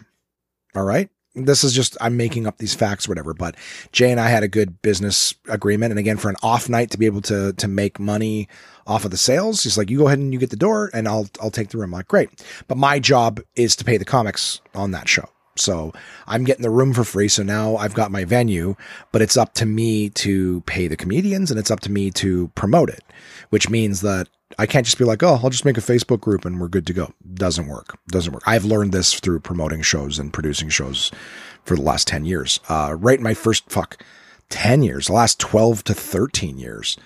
Um, I was producing shows my very first year in stand up. And so you learn real quickly like okay well you're only going to sell the tickets that you work hard to do and you can give away tickets to fill the room sure to help kill that you know bar quota or whatever um but it doesn't doesn't really make anything right so right away as soon as i produce a show I, it's like okay well my goal is now like okay well uh, how many seats can i sell or how many, you know, how many seats can I sell? Okay, well, this, the room seats 180. Great. So 180 tickets. What if I sold them at 20 bucks a piece? which a lot of times I didn't. I think I did shows for like 10 bucks. So I'm like, okay, well, I can make $1,800. Great. So I book a show and I would, you know, headliner host some of them that I would host or whatever to save myself some money. But, you know, you book it and you're like, okay, the show's going to cost me $750 for the one night, right? For all the comics and everything like that. Great. All right. Well, now I can make like 1100 bucks you know, and then through the process start selling tickets or whatever it is. But, you know, you might be like, well, you know, you, all you have to sell is enough to, you know, let's say $10 tickets, 750 bucks. You only have to sell 75 tickets to, to break even. It's like, yeah, but 750 people, let's just say theoretically, uh, spending $12 a head, which was what the, what the average price was back in the day. It's, it's getting closer to 15 now, but uh, $12 a head, let's just say 10 to be round, and then we'll add another 20%. Um, that's only $750 in revenue, right? 75 people times 10, $750 in revenue. Uh, let's just call it an even 900. Okay. It's an even 900 bucks. Well, if my deal to Jay is that I got to sell 100, $1,500, I can't just stop at 75. I got to get more people in, which means I either got to give away free tickets, which make me nothing, right? But it's a way to get more butts and chairs to hit that bar quota or uh, or I or I gotta like work harder and sell more tickets. And one thing I learned, uh, at least in Ottawa, in fact, it seems to be true a lot of places. I talked to a lot of people, unless you're a huge name, but um, a lot of people too. You like you'll promote it. People like, oh yeah, I'm coming for sure. It's gonna be a great time. Sweet. Do me a favor, give them a call, make a reservation. Nothing. I've got I've had people who are great supporters and they do always show up, but it's just as a producer when you're trying to sell tickets and trying to get people to commit you know, with with this particular comedy club, they just take reservations. We don't sell physical tickets in advance. It's just like, here's the show. Hey, do me a favor, call and make a reservation. And we can check the book. We can check the date and see how many reservations are made. And the worst is like you're you're promoting this going out. I'm, I'm I'm putting up posters, right? I'll go and get hundred posters printed up at a buck a pop, right? There's another hundred dollars eats into my revenue, right? This is the cost of production and marketing and promoting when you're the producer. So, you know, and the time and effort of going out and putting them up, but you're like, hey, I'm gonna make some money. I've never lost money on shows. I've I've always been a very very hard worker in that regard too. But um, but there's times where it's like you're I, I'll do like a month and a half of promoting the thing, and I'll look in the books and we've got like ten people and all these people I'm talking to, like, yeah, yeah. I'm like, do me a favor, dude. If you're coming, appreciate it. When you get off the phone with me, just give them a quick two second call, two second call. Just say, hey, I just want to reserve. My name's this for this many people. I go just to see those numbers in the book. It'll it'll make my life a lot easier. I'll be stressed out a lot less. So, yeah, yeah, no problem. I'll take care of it. You know, and then like the next day you're, you're checking your numbers. Like, I just I spoke to my buddy yesterday. It's not fucking here. Didn't call. Didn't reserve. Motherfucker. You know, and again, it's not to be angry, like you're glad people are supporting and shit, but it's just like when you're two days out and you've got like 15 people in the books and you're like, I need 75 to not owe money, you know, or I need a hundred to not owe money. And the thing with just Ottawa, like, and I've learned over time just promoting shows is, um, you, people book shit last minute. So like every single time, like in the last 48 hours, you know, it just fills up, fills up, fills up, fills up, and then you're you're good. Like you know, you're either sold out or you're just you're just well over what you need to not lose any money or whatever um, which is not the goal. I could sit home and not produce a show and not lose money, but it's just the idea of building something, being like, all right, this is a good thing. Um, I, I even took to in the later years learning how to, um, you know, uh, sell tickets in advance, like find a way to promote and sell the tickets, sell them in advance. So get the commitment at the moment in advance and then go, cool. Now you can call and reserve, but I don't give a fuck because I've got the money. You know, if you don't want to call and reserve, that's, that's on you, but you got to call and reserve this. You bought the ticket, but you still have to call and make a reservation uh, so that we know it's there because, you know, tw- I think it's like 24 hours out. I'm like, your tickets aren't worth, uh, you know, if, it's sold out, it's sold out. Your tickets aren't worth shit. You bought them, you didn't reserve. Step one of two. Um, so just the reason I'm describing this stuff is just that like, it's funny when people are like, oh, I should make more money for what I'm doing. And it's like, you're not assuming any of the risk. You know what I mean? Like if you want to make that money, like I make more money hosting a show that I produced than I do headlining at the club. You know what I mean? So I can work one show and some of those shows I'll make five, six hundred dollars for the one night. You know, I mean, I did work, you know, for a while producing and promoting stuff. And sometimes I've made more. I've made, you know, a thousand dollars off of a show before, but it's when you add up the time postering and, and and, and pestering people to, to get tickets. You know, I've started to build brands like the Hilarious Bastards brand where I bring in three headliners for one night. Those shows are very popular. Um, the biggest hurdle I have with Absolute being the venue is that I can only get it on a Monday night. And I've had so many people be like, man, on Friday or Saturday night, I'd love to come out and see that show.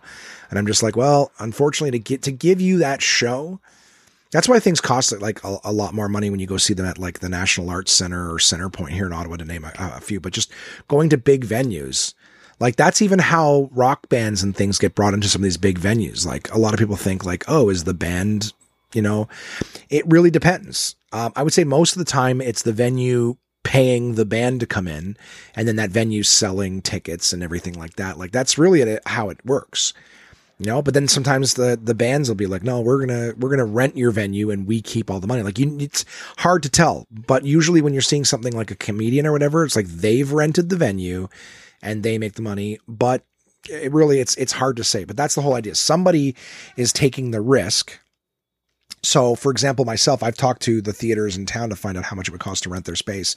And something that I do at Absolute Comedy on a Monday night that I can do for $20 a head and give you a show that, that you would pay 80 or $90 for somewhere else.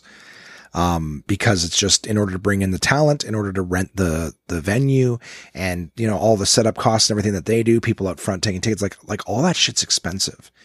So these people who are like, oh, give me, I'm so good, give me the work, whatever. It's like, are, if, I really feel like it's like if you believe in yourself that much, you should, before you ever beg anybody else to put you up, is put your money where your mouth is. Rent a little comedy club, rent a little event space, a little local theater, or or if you think you're the biggest thing, rent a big theater. You know, put five to ten grand of your own money down for just the venue, and then figure out how many seats you have to sell at what price just to get your money back. All that work to break even, and again, breaking even is like not even getting off the couch. So that's kind of where I go back to with the whole, you know, build it yourself thing is that like when everyone's like bitching and complaining like can can women be funny or can these people be like funny or can this person achieve? It's like you can go do it yourself. If you don't think that people are treating you fairly if you don't think that that these industries are going to let you in or whatever like like Trent McClellan said it's like it's just a comedy clubs and everything like that or just a business model. Comedy festivals are just a business model. They went and someone started that festival you know what I mean? If you don't agree with it, go start your own. If you think that you're, if you think you deserve to be a part of these things, right? And I'm not saying that they don't, but I'm saying there's so many people bitching and whining like they deserve something and that they're not getting. It's like, go make your own then. You can, right? It's, it's a risk, but why are you expecting all the other people to take the risks and to just hand you something? That's the part that that bothers me. Like you're never going to hear me. I'll be disappointed if I don't get something, but but I'm not going to ever bitch about something that I'm owed. I'm never going to be owed something. The industry, the entertainment industry, is the most. You know, go fuck yourself. They don't care about you. They don't care about you. There's no, you're not owed anything in this industry. And going back to the Patrice O'Neal documentary, Killing is Easy, there is a lot of shit in that industry where he didn't like stuff and he talked about how disgusting the industry was and all the th- things they want you to not be yourself, whatever. Like, yeah, if, if you think that you deserve it, prove it. Go produce it yourself. Go take the risk yourself. And when it pays off and go, yeah, now, and here's the thing. And if you do that and it works, then you don't really need it. That's why, you know, at the same time, like, that's why you don't see a lot of these big acts. Like you're not going to see Jerry Seinfeld doing a weekend at a comedy club. For starters, he can sell way more tickets than that. So like that room would never be able to accommodate all the people that he could have. He's not going to take their money for the weekend. It's not worth it. So what does he do? He will be, you know, featured at a, at a big venue, you know, 10,000 seat uh, theater or arena or whatever it is, because that's what you. Why would he do 15 shows for for these 400 seat clubs when he can put all those people and only do one show and make all the money. You know what I mean? Like that's that's just kind of where it is. If you ever wonder like why can't I see these comedians at my local club because they don't need the clubs. Their name is big enough that they can rent a, a venue or their producers or managers or whatever or or that venue's just trying to book people and they reach out to them and say, "Hey, how much to bring you in for the night?" Okay, cool. Now they make their 10 grand or 15 grand or fucking 40 grand or 100 grand, whatever it is.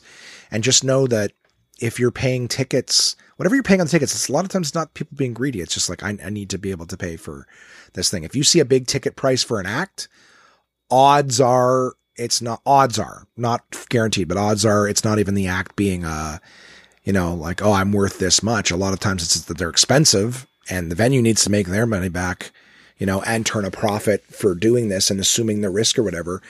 I'd be interested to know a lot more about how it kind of works when you've got these big names that come in and then cancel. You know what I mean? Um, I'll, I, but I'll tell you this much right now. Uh, that's all ticket sales.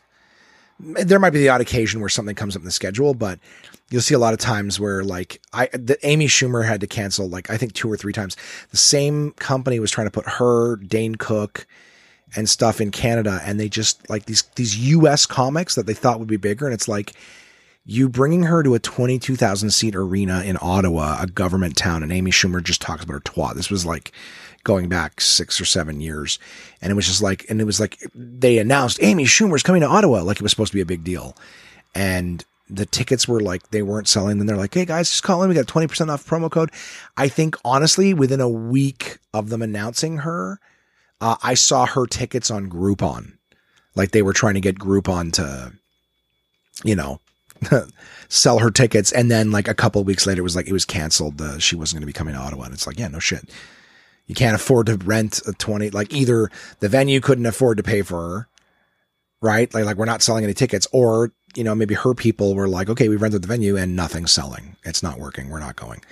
So anyways, I, I just wanted to clear that up because I, I just, part of me felt like, I'm like, ah, maybe sounds like you're just being like, uh, nobody deserves to go make your own, stick to your own. Like nothing like that.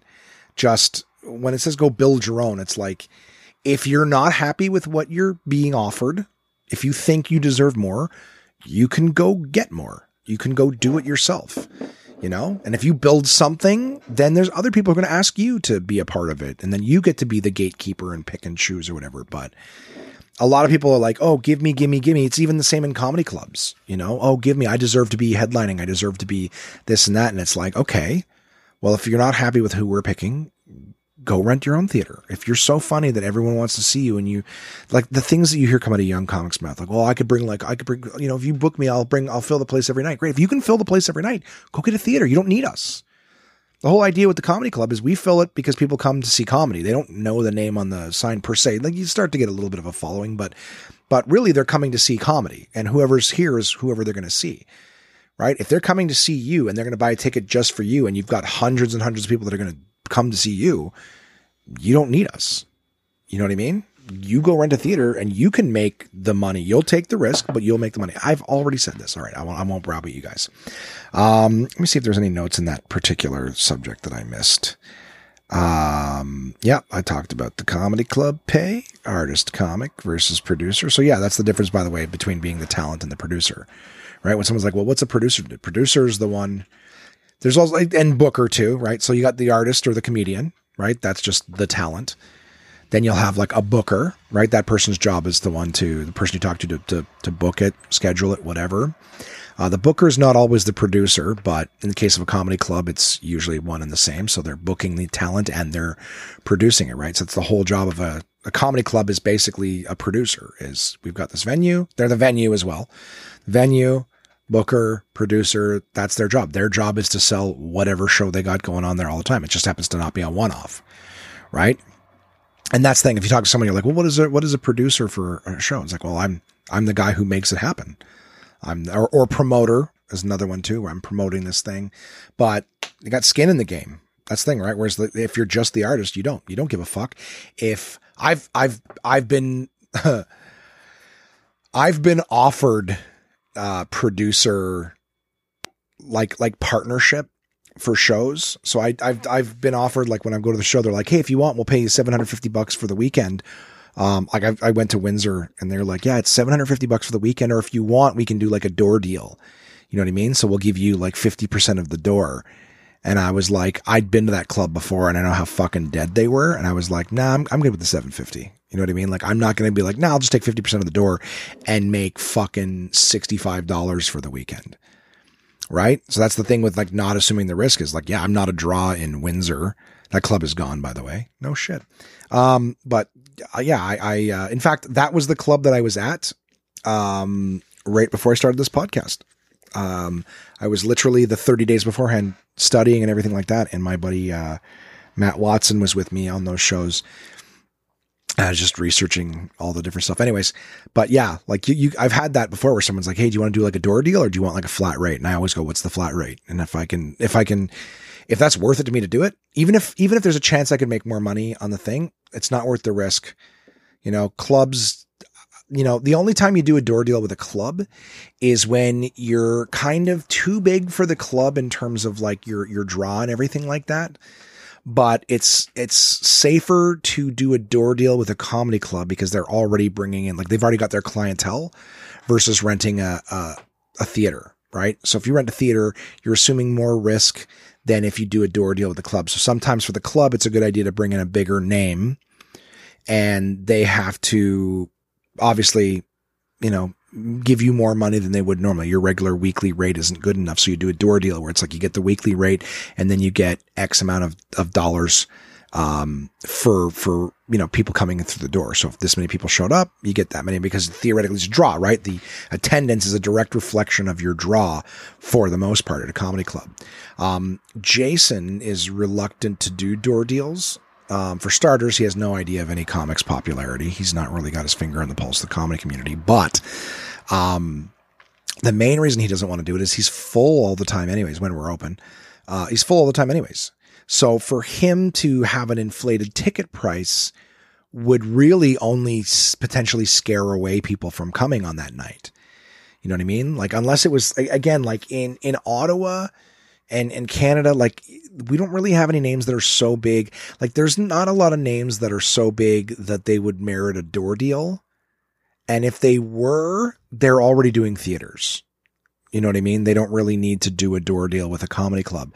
So I understand Jay's perspective. It's like if you're already full anyways, why risk people not coming because they're, you know, the tickets are $10 more or $15 more so that you can give all that to the, the, the other guy. If they don't know who he is anyways, if he wasn't big enough to fill a theater on his own with just his name, you know what I mean? To, to have a bunch of people go, well, I'm not going to show up this weekend. I'll come next weekend. Like you're basically just shooting yourself, right? Let's say Jay takes 20 bucks a ticket.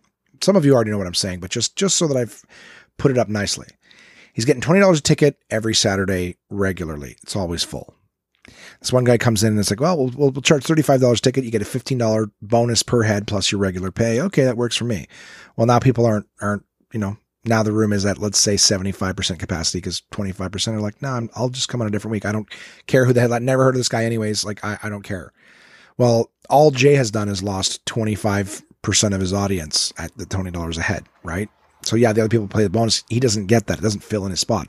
All he did was make 25% less that one night for having a bigger name in. So for him, there's no benefit to having the bigger name in. So just, I don't know if this, this is answering a question. I don't know if this is fascinating to you guys, but this is the industry. So if, sometimes people are always like, well, why don't they have the big names I've seen on TV? They're too expensive. Big names on TV, they, they do a theater. They can. Their name is big enough that all I have to do is announce that it's there and it's a lot of them fucking sell out. You hear about these shows being added. George Carlin did a show. It was, it was a one show in Ottawa and it sold out the day they announced it and he added a second show. That's when I met him. Episode one remastered. When you get the notification, I tell that story. But that was a, that was a, a you know, uh, that was a, that was a cool thing. Um, but yeah, that's how the industry, uh, generally seems, you know, seems to work. That's the difference between being a booker and a producer. And that's why, like, if you don't like the money that you're making, go do it yourself. You know, it's not a, it's not a, it's not a go fuck yourself thing. It's like if you really believe that you're that good, go do it. Yourself. Go prove that you can do it. And here's the cool thing is that if it works, then what you don't need the comedy clubs anyways. You know what I mean? You don't need that person paying you. But that's basically what Jason did too. Didn't like the way Yuk Yuk's was doing uh, business. Not saying that they're doing anything wrong. Just saying he didn't like the way he did it. Thought he could do it better, and went out and and did it.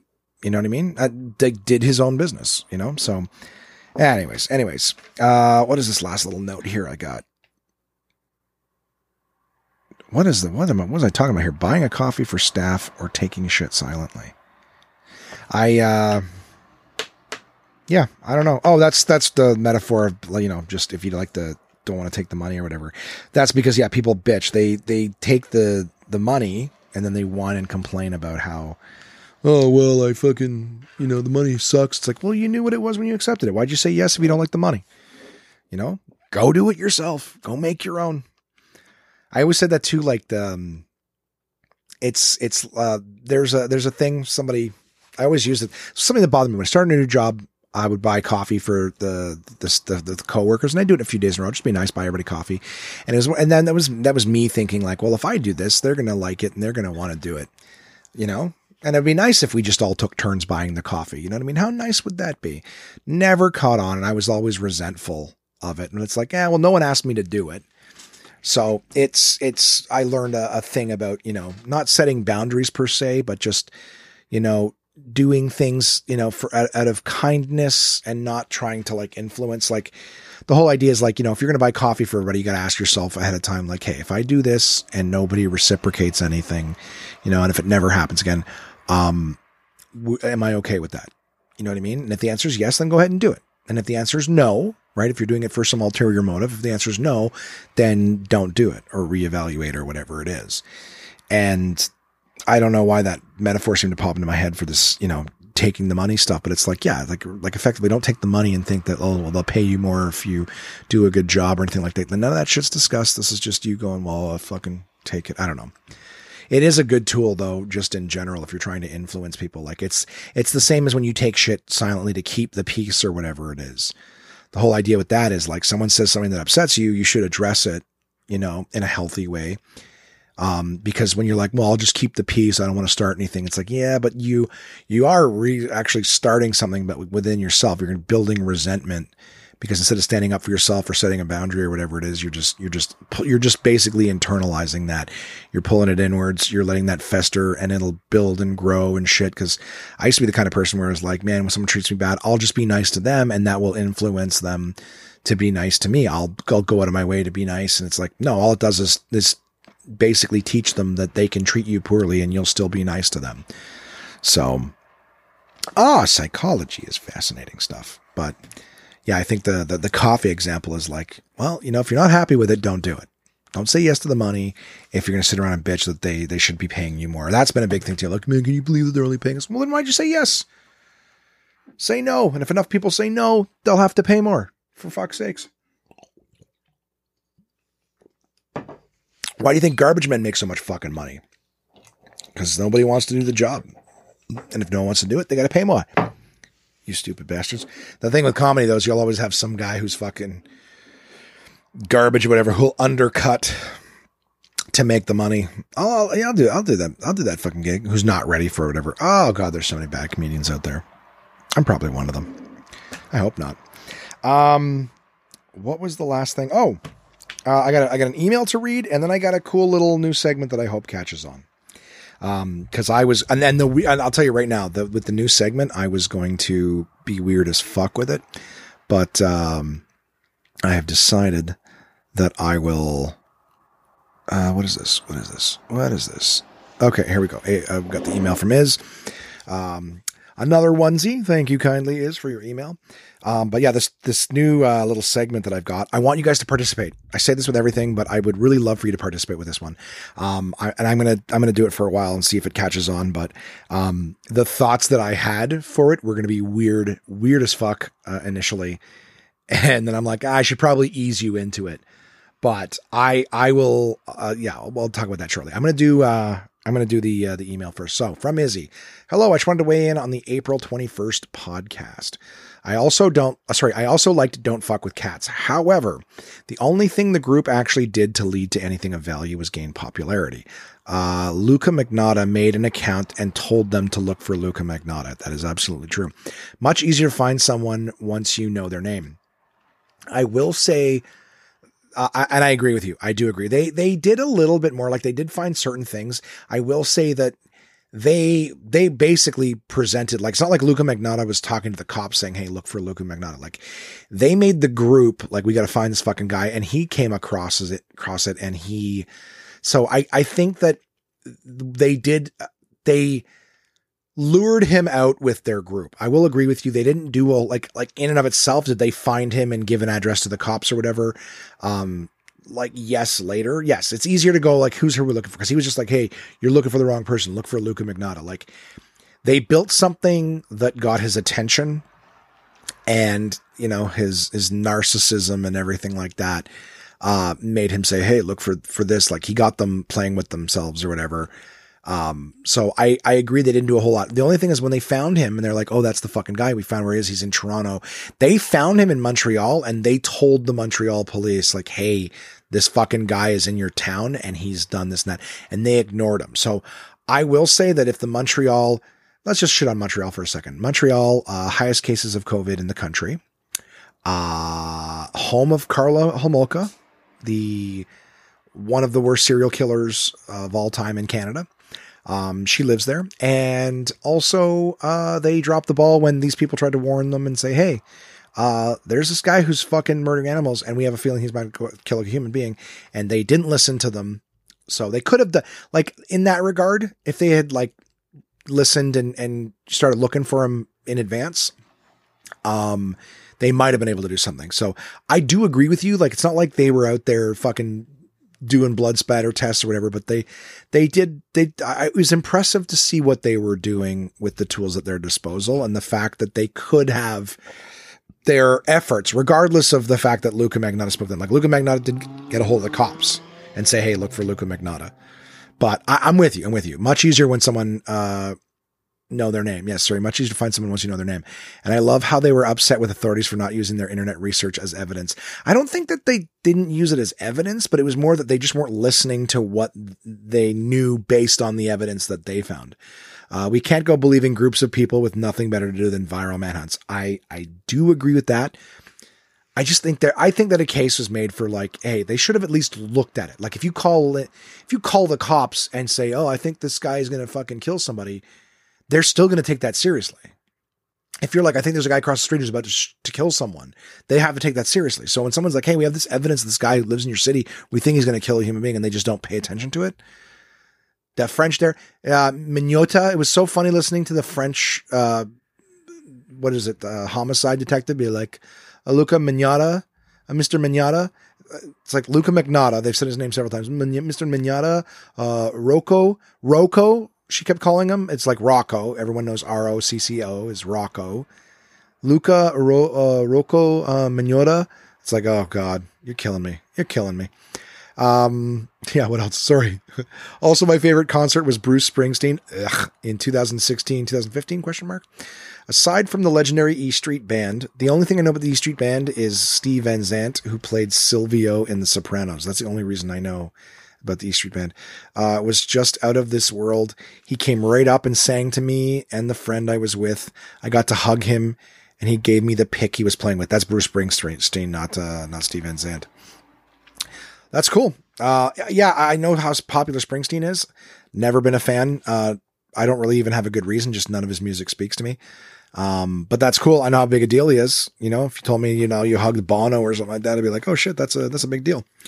So good on you. And Iz, Iz is a big uh, music fan. Her and I talk music, but she's she's probably way more versed in music than I am. When I was talking about how I don't like you know live music and shit like that for the most part, like Iz is the complete opposite. In fact, I think before the pandemic, she invented me do a few live music things, and I was just like, uh it's almost a trigger word for me to not want to do so, not go out. But I I'm going to try to take in more of it and see if I can find uh find what it is that I like with live music. Um, I laughed out loud when you said, I hope this isn't the first episode you're listening to because it was the first episode I wasn't in that Andrew was listening to. Oh, that's her fella. Uh, I will be watching Seaspiracy this weekend so we can chat or cry about it. Uh, already take care. Yeah, I started watching the uh, Cowspiracy last night. And I fell asleep. There's actually a lot of similar facts in that one. It's basically about how Seaspiracy and Cowspiracy on Netflix. One is basically just, hey, you know all the shit that we're doing wrong on land? It's all all farming and agriculture. Hey, you know all the shit that we're doing wrong with the sea? It's all fishing and and you know, it's all like food, feeding humans. Stop feeding us. Especially me, fat piece of shit that I am. Thanks for the email. Iz I appreciate it. Um dig anyone who sends one in. Guys send an email contact at one man onemanpodcast.com i would love to read your emails. They're all very important to me. I love hearing your thoughts and such. It's wine wednesday guys. My emails are coming in right now. Um all right. I got i got a new segment. I got a new segment. A new segment here. Uh it's my top five. That's it. It's top five guys. I want to do a top five list every week and i want my top fives to be really obscure.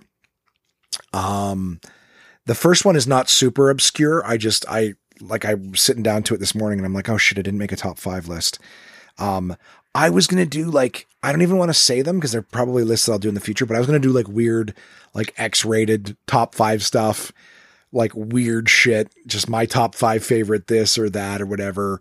Um, the idea came to me uh, when I was I was looking on um, on Netflix or whatever. I was, or, not sorry, not Netflix, uh, YouTube. I was going to try to find a recommendation for like the top 10 uh, werewolf movies. Cause like I was saying before, like there's a lot of movies that you got to watch, like 10 genres even, where you got to like watch 10 bad ones for every one good one you find. So I'm just like, ah, I'd love to check out some more of those because I like that movie Howl. It wasn't amazing, but it was fun. And I'm just like, I would love to just, oh, maybe I'll do like my top 10 werewolf movies, the ones that I like the most and uh, so that's something that I might give you guys in the future if you're interested in. But uh, I also I was like top ten is a lot, so depending on the things that I was thinking, because my mind went to the gutter almost immediately. But I'm like top five is easier to do than top ten. Um, I also watched a YouTube video where someone was doing like their top top comedies of all time, but they didn't even say you know uh, uh, specialize it to a 10 or anything like that they're just like these are just some of the best ones whatever and i was like you know what top top whatever lists are great and so, um, the one that I'm going to give you guys this week is my top five YouTube channels that I visit. So, not videos, but the top five YouTube channels that I visit because I don't do a lot of YouTube. A lot of people do, and they recommend stuff to me all the time. But uh, these are the top five that I visit on a regular basis. Um, if you're wondering what yours are, if you go to the home screen, you can pretty much see right away what your your top ones are because it's the mishmash of all the stuff that it's showing you um, generally speaking, from the stuff that you like to watch. So, but I am open to if you guys want to send me your top five uh, YouTube channels that you watch. And these again, these are the channels, not the videos themselves. Okay. Um, I will, I will break them down for you and let you know why I chose each one. But at the same time, too, um, you can send me any top five that you want. It doesn't have to be the top five that I'm doing. Um, if you want to make me give you a top five something, anything, anything, I will do it. Top five things, like that's the thing. I don't even want to submit them because you might, well, but but then again, you might be like, you know what? Actually, the top five things I wouldn't do for a million dollars. You know, I was gonna have ones that had to do with the porn industry, like just goofy, wacky shit. But it wouldn't just be like, hey, here's the list. I would I would explain each one, and that would create some content there. So I'm just gonna say this is a nice, easy PG one. Um, these are the top five YouTube channels that I, I visit on a regular basis. Um, even some of them it's not been for a while, but but these are easily the top five. So in fifth place is a website called uh, Easy Allies, or a website. Sorry, it's a it's a channel called Easy Allies. Um, and what they do is um, there used to be when I when I was living on my own uh, in 2013 there was a website called gametrailers.com that I really liked. So basically it was just like, you know, uh, I had very limited time. And if I was going to play a video game, I wanted it to be good or whatever. So the easy thing for me to do was to like, I could go to gametrailers.com and I could, you know, if a new game came out, I could, I could watch these guys do their, their review of it. So on game, gametrailers.com, uh, they had, you know, game trailers reviews and we watched, I, I we, I would watch them and they would they, they were very uh, Brandon Jones is the name of the guy who like did all the narrations but but he was very articulate. They're very eloquent reviews. They're very uh, in depth but never boring. Um, everything just worked out really well and you'd get a, a, good fair honest idea of what the game was like what its shortcomings were what its what its highlights are things like that. Uh, to me they were like the rotten tomatoes of video game reviews. Um, game trailers, uh, and there's another one from my list that I'll reference later on, but game trailers. Uh, website. I guess they got bought by IGN and then just like shut down. It was also great because on game trailers, you'd actually just watch the trailers for games, right? They had a bunch of different uh, video series on there, like web series. Um, they had the final Bosman with with Kyle Bosman. Um, he was he had a series. I never watched that one. They had one called Fact or Fiction on game trailers, where it was literally like game, um, you know, game game myths. Like, hey, if you get this many stars in this game, you can ride Yoshi in in Super Mario World. Uh, 64 or whatever. Um, you know, is Sasquatch really in Grand Theft Auto San Andreas? Um, you know, that island and GoldenEye, like it was just these things in games. And then they would, they would break them down and try to, try to get them to work and contact developers and say, was there really like, so they were just fun. Like they just basically, you know, is it true that they say you can do this? And, and sometimes it was, and sometimes it wasn't. It was just a fun little web series, 10 minute videos, whatever. Um, game trailers themselves so that you could watch trailers, you could watch their reviews, you could watch Fact or Fiction, lots of different shows. Um, and another funny show that I watched called The Angry Video Game Nerd was on on game trailers um, as well. And that was just a guy, a guy who was reviewing old Nintendo and Sega games and things like that, but as like a character, the angry game. So he would swear and get all angry during the, it was, it was a really cool website to find cool videos on. Um, and then a few years later, uh, IGN bought it and then, uh, like archived all the videos so you can see them online, but they never did anything with the site and it went away. So I was saying that the site, the, the channel that I watch is Easy Allies. So Easy Allies is the group of people behind the content from, from game trailers in a lot of ways. So now that's my go-to for, uh, reviews. So if you go to Easy Allies on YouTube, you can watch reviews for new games that come out. It's the same team, same writers, everything like that. Um, they do other things as well. They'll do panel discussions, they'll do playthroughs of games, stuff like that. But for me, the reason I like the Easy Allies uh, channel is that when a new game comes out, I mean, during COVID, I've got more spare time. Uh, but you know, when a new game comes out, if I'm like, is this something I'm gonna be interested in? Um, even just when new games come out, you're like, oh, that looks cool. Um, they're just fun to watch. I, I like my whole thing for YouTube is I, I enjoy something like, look at me talking for two hours about nothing, but I, I enjoy something that's 10 minutes long. Um, if I'm eating a meal or whatever, like, I, I don't know. I, I don't even know if 10 minutes to eat a meal is fast, if that's disgusting or whatever. I, I don't know people who take a long time to eat. I'm by myself. Should I be sitting here and taking little teeny forkfuls and chewing, putting my fork down in between every bite and, and just staring at the walls, wondering how the world is full of magic? I don't know. It's, I, I usually eat in less than 10 minutes. So throw on a YouTube video. It's the perfect content, especially if I'm going back to doing some work or, you know, going to do something else. That's, that's the content. I don't like starting a show or a movie because it's going to take a long time anyway. So YouTube, these are the channels, Easy Allies, perfect little 10 minute game review or something. Great to watch. All right. Number four, probably one of my favorites, though I don't go to it as much as I used to. And this is the one I've told you guys about before. Um, and it's super hard to pronounce. It's Kirk Kazak in a nutshell. So if you type in in a nutshell, you'll find it. Kirk Uh, I've heard them say it before. It is very hard to pronounce. I will spell it for you if you care, but these videos are incredible. K U R Z G E S A G T. Kurzgesagt. In a nutshell is what it's called. Kurzgesagt in a nutshell. And they do videos on all sorts of different stuff. They're animated videos.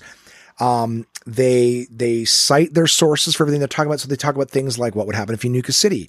Is is organic meat better than regular meat? Um, what's the deal with weed? How about vaccines? I first found them because they did a video on the coronavirus. So when the pandemic first hit, I just searched like something about the coronavirus and I found their their video came up first. I was like, oh, I'll check this out. It was animated. It was very very cool. Um, very very very cool videos. Um their their their research is great. They partner with big foundations in the world. Um as the videos go on they cite all their sources of what they're saying but i find them to be very fair uh views on on subjects. Like they don't generally speaking try to make you think a certain way. It's more just here's the subject. Now every now and again they'll be like the findings of what we're saying is pretty much that this you know, is better than that or whatever. But, but the one on like organic food versus inorganic, they're like basically like, it's not so much, you know, that organic food is better because it's not. They're like, there's lots of pesticides that are organic. They're still toxic to human beings. Just because it's organic doesn't mean there's a lot of things in nature. Like you can eat poison berries. They're organic. It's still going to fucking kill you. So they're they're cool videos uh, about just things. They talk about just the, the biggest stars in the universe, and there's a video that they had on what is loneliness, um, but they're again short videos, brilliant. Uh, my buddy Paul Meyerhaw and I when we were working together in Kingston, we sat and, and fucking watched a bunch of them in an afternoon, just one after the other, because we were fascinated by them. But there's, there's, I think there's over a hundred of these videos on their, on their channel. And, uh, I, I couldn't possibly recommend them more. Um, just on a myriad of subjects. So, you know, I, I would definitely suggest them. Kurt Kazak in a nutshell. Um, like I said, if you type in K and then space in a nutshell, they should come up. Number three, the Whiskey Vault. Same idea as game trailers. Um, for a period of time, um, I, I'm I, I'm into whiskey. If you're a new listener, you don't know that from this episode, but I'm a whiskey guy. Um, I don't drink it all the time, but I've I've traveled to Scotland to visit some of my favorite distilleries. Um, I have a relatively large collection of whiskey. Um, I read on it. I have nosing kits. Like I like whiskey. And just like if I'm going to try a video game, you know, spend a hundred bucks on a video game, spend a hundred bucks on a bottle of whiskey at times.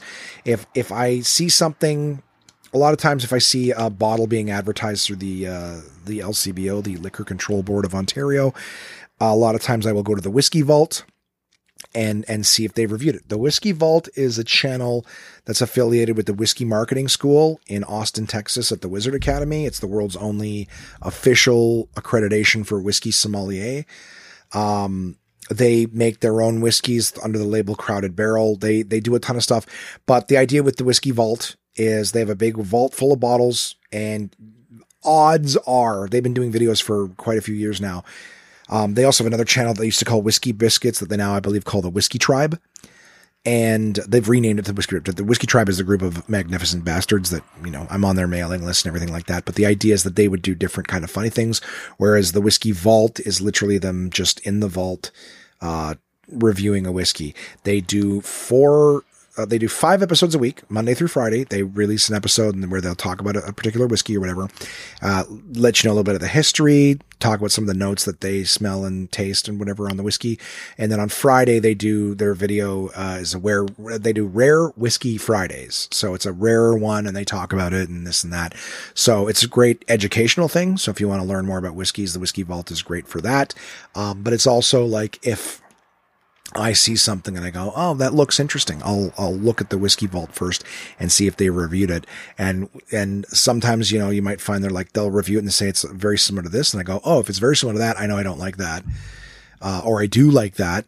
And sometimes they'll go, you know what, this one's just it's not as good as the other ones. This is I guess maybe something special they did, and it's just a, a kind of a good way of of learning a little bit more about it before you buy it right? So just again checking it. It's basically just a a review uh, uh, of of whiskey stuff. So Whiskey Vault is another YouTube channel that I visit often. Again, nice short ten minute videos.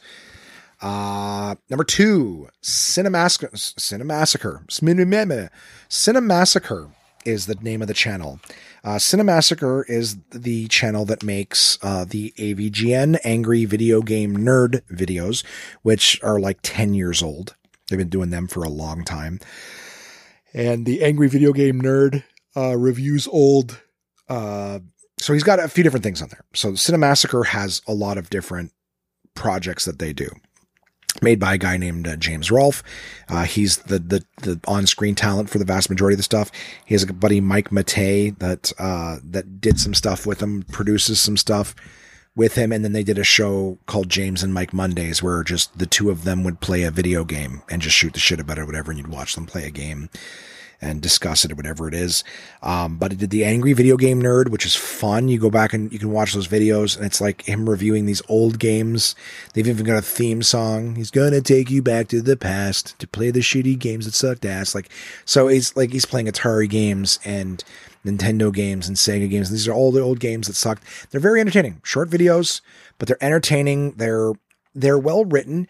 James in the earlier episodes, and I guess even some of them now, um, doesn't have the best camera presence. So he's like his he's he's a little uh monotone, not like he's not like uh Steven Wright where he talks slow like this. He's not like monotone, but he's just kind of like he he has like one one sound or whatever, and it's because he's trying to do a good job of narration. Um, but he's very well well spoken, and it's uh it's articulated well. So when he's doing um, certain parts of reviews and stuff like that. And then he'll just get into the anger part with the nerd. Plus, he's got all sorts of really cool special effects he does, and he'll have fights with old game. It's a it's a really fun channel. It's a really fun channel. Um, like I said, it's Cinemassacre at C I N E uh, M A S S A C R E Cinemassacre. And what's cool is I, James started off as a movie fan. Uh, I think his buddy Mike was the one who got him into the video game stuff. But James is a is a cinephile big time, and he's got all sorts of videos on like horror movies and all stuff. It, that was the video I was watching where he was talking about his favorite comedies uh, of all time. And I haven't watched it as much in the last few years, but uh, I started watching it again recently. Cinemassacre has um, I think they do one now called like uh, rentals or something like that, like movies that were old rentals and stuff like that. Um, he does something during Halloween called Monster Madness, where every single day of the month he puts out a new review for a horror movie. But he's reviewed like all of the old like Godzilla movies and some old horrors and stuff. You could they've got 10 years of content on there and they're really fun videos. Uh, James, James's videos on, uh, on stuff. I remember watching the video. Like he'll do stuff on just like, hey, here's here's like you know what an old video store would look like or whatever. Like his he's one of those guys who's got like an entire basement just loaded to the tits with laser discs and and VHSs and things like that. Um, really, really cool stuff. But I was watching one of the videos on him where he was just reviewing this book, Monsters in the Movies.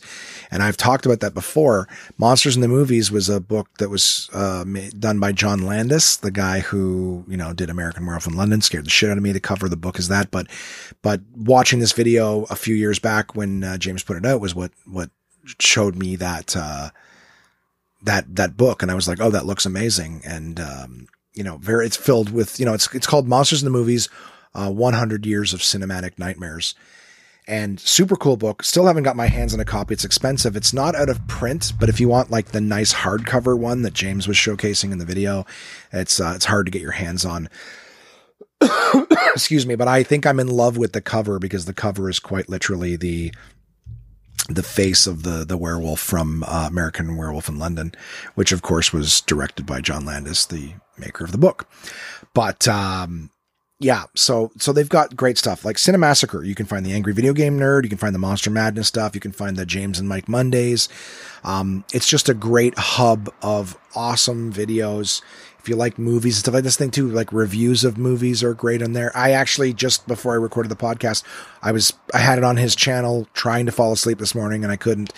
And uh, because the, the stuff that would pop on would either be interesting or I just my arm was in so much pain I couldn't sleep.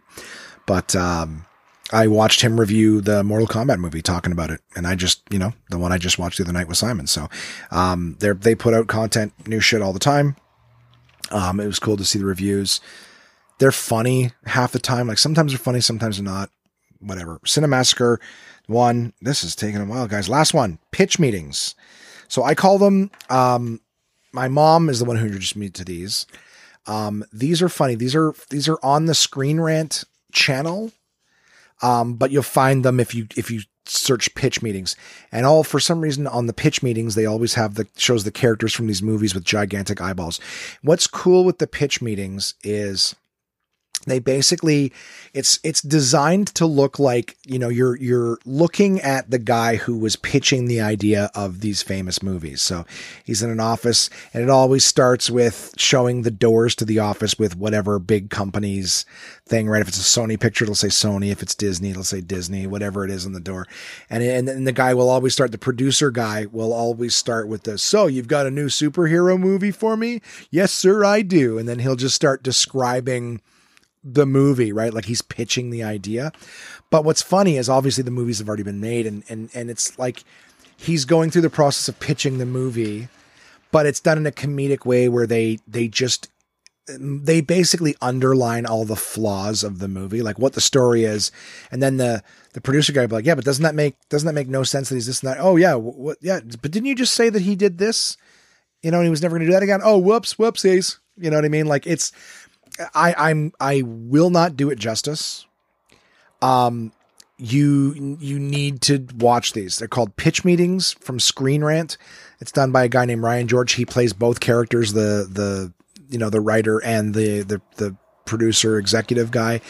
The first ones I watched were the ones from the Tobey Maguire Spider-Man. So if you type in, you know, Spider-Man 2 or whatever pitch meeting, that was the first one I watched it's it's hilarious little things like that. Like, um, you know, you know, well, Doctor Octopus goes to to get Harry, you know, and says he needs more tritium, and he goes, well, he says he'll give him tritium if he helps him find Spider Man. He's like, well, does Harry know where Spider Man is? He's like, no, he doesn't. He's like, really? It's like, yeah, but he tells him Peter Parker takes pictures of Spider Man. Really? Is that how it works? He takes pictures of him sometimes so he knows where he is. He's like, that must be how photography works. And he's like, so how does he know where Peter? What I think he goes, uh, what is it? Sorry, guys, I'm just like I'm, I'm trying to do the review, and he goes, uh, how does Doc Ock find Peter Parker? He's like, uh, you know, unclear. And he goes, so how does he get his attention? He's like, well, how did you get my attention when you came in the room? He's like, I threw a heavy printer at the back of your head. He's like, yeah, well, he's Doc Ock and he has super strong arms. So he throws a car at Peter Parker. He's like, wow, isn't Dr. Octopus lucky that Peter Parker was secretly Spider-Man or he would have been dead for sure. You know, just shit like that where they're pointing out the fact that it's like, oh yeah, it is lucky that he was Spider-Man because he threw a car at him. And if he wasn't, he would have killed the person he was trying to get information from. So like funny, funny little things like that is just you know what the pitch meetings are, but they they basically even stuff that you like, uh, even stuff that does really well, they'll find a way to sort of point out the flaws and the the silliness in it, like the Dark Knight with uh, you know Joker, one of the you know most celebrated superhero movies. They point out all the absolute ridiculousness in that too. So they're again five ten minute things. They're they're like silly reviews of stuff, but he's got hundreds of them on the on the channel. Um, and those ones are the ones. I mean, every single week there's new ones, so those ones are, are ones I tend to uh, to check out the most. But that's my that's my top five YouTube channels that I visit on a regular basis: Easy Allies, Kurzgesagt in a nutshell, the Whiskey Vault, Cinemassacre, and uh, Screen Rants pitch meetings. So there you go. This top five. I I will not be as long with each one um, in the future, just because you know there's a lot of details of. I'm giving you the history on some of these fucking things. But uh, but that was the top five. So if you're wondering like the kind of shit that's on my on my YouTube, what I what I view, I like watching documentaries on the streaming services. But for for YouTube, I don't watch. Uh, I don't watch those those videos on uh, you know like oh the top top twenty moments on Big Bang Theory or whatever. Uh, you know, look at these celebrities you want. I don't know. I don't know what the fuck it is. I don't care. I don't watch Entertainment Tonight or any of that bullshit. Um, but there we go. Two hours are we over two hours? We are over two hours long on the One Man Podcast this week. I apologize for the uh, the lengthy podcast. I hope it was interesting for you guys. Contact at one man podcast.com. Send me your top five. What are your top five YouTube channels that you visit and why, if you like? Um, or alternatively, send me a top five that you want to tell me something about yourself, or request that I give you a top five something. Josh, what are your top five blank? And I will uh, I will answer. I will rank. I will elaborate. I hope you guys have a great week. Uh, don't take shit from anybody. If you think you deserve more than what you're getting, go out and make it yourself. I believe in you. You can do this. Um, in the meantime, I'm going to try not to do anything that requires a right arm. Huh? Huh? That's right. Won't be doing that. Uh, have a great week, guys, and I will chat with you again soon.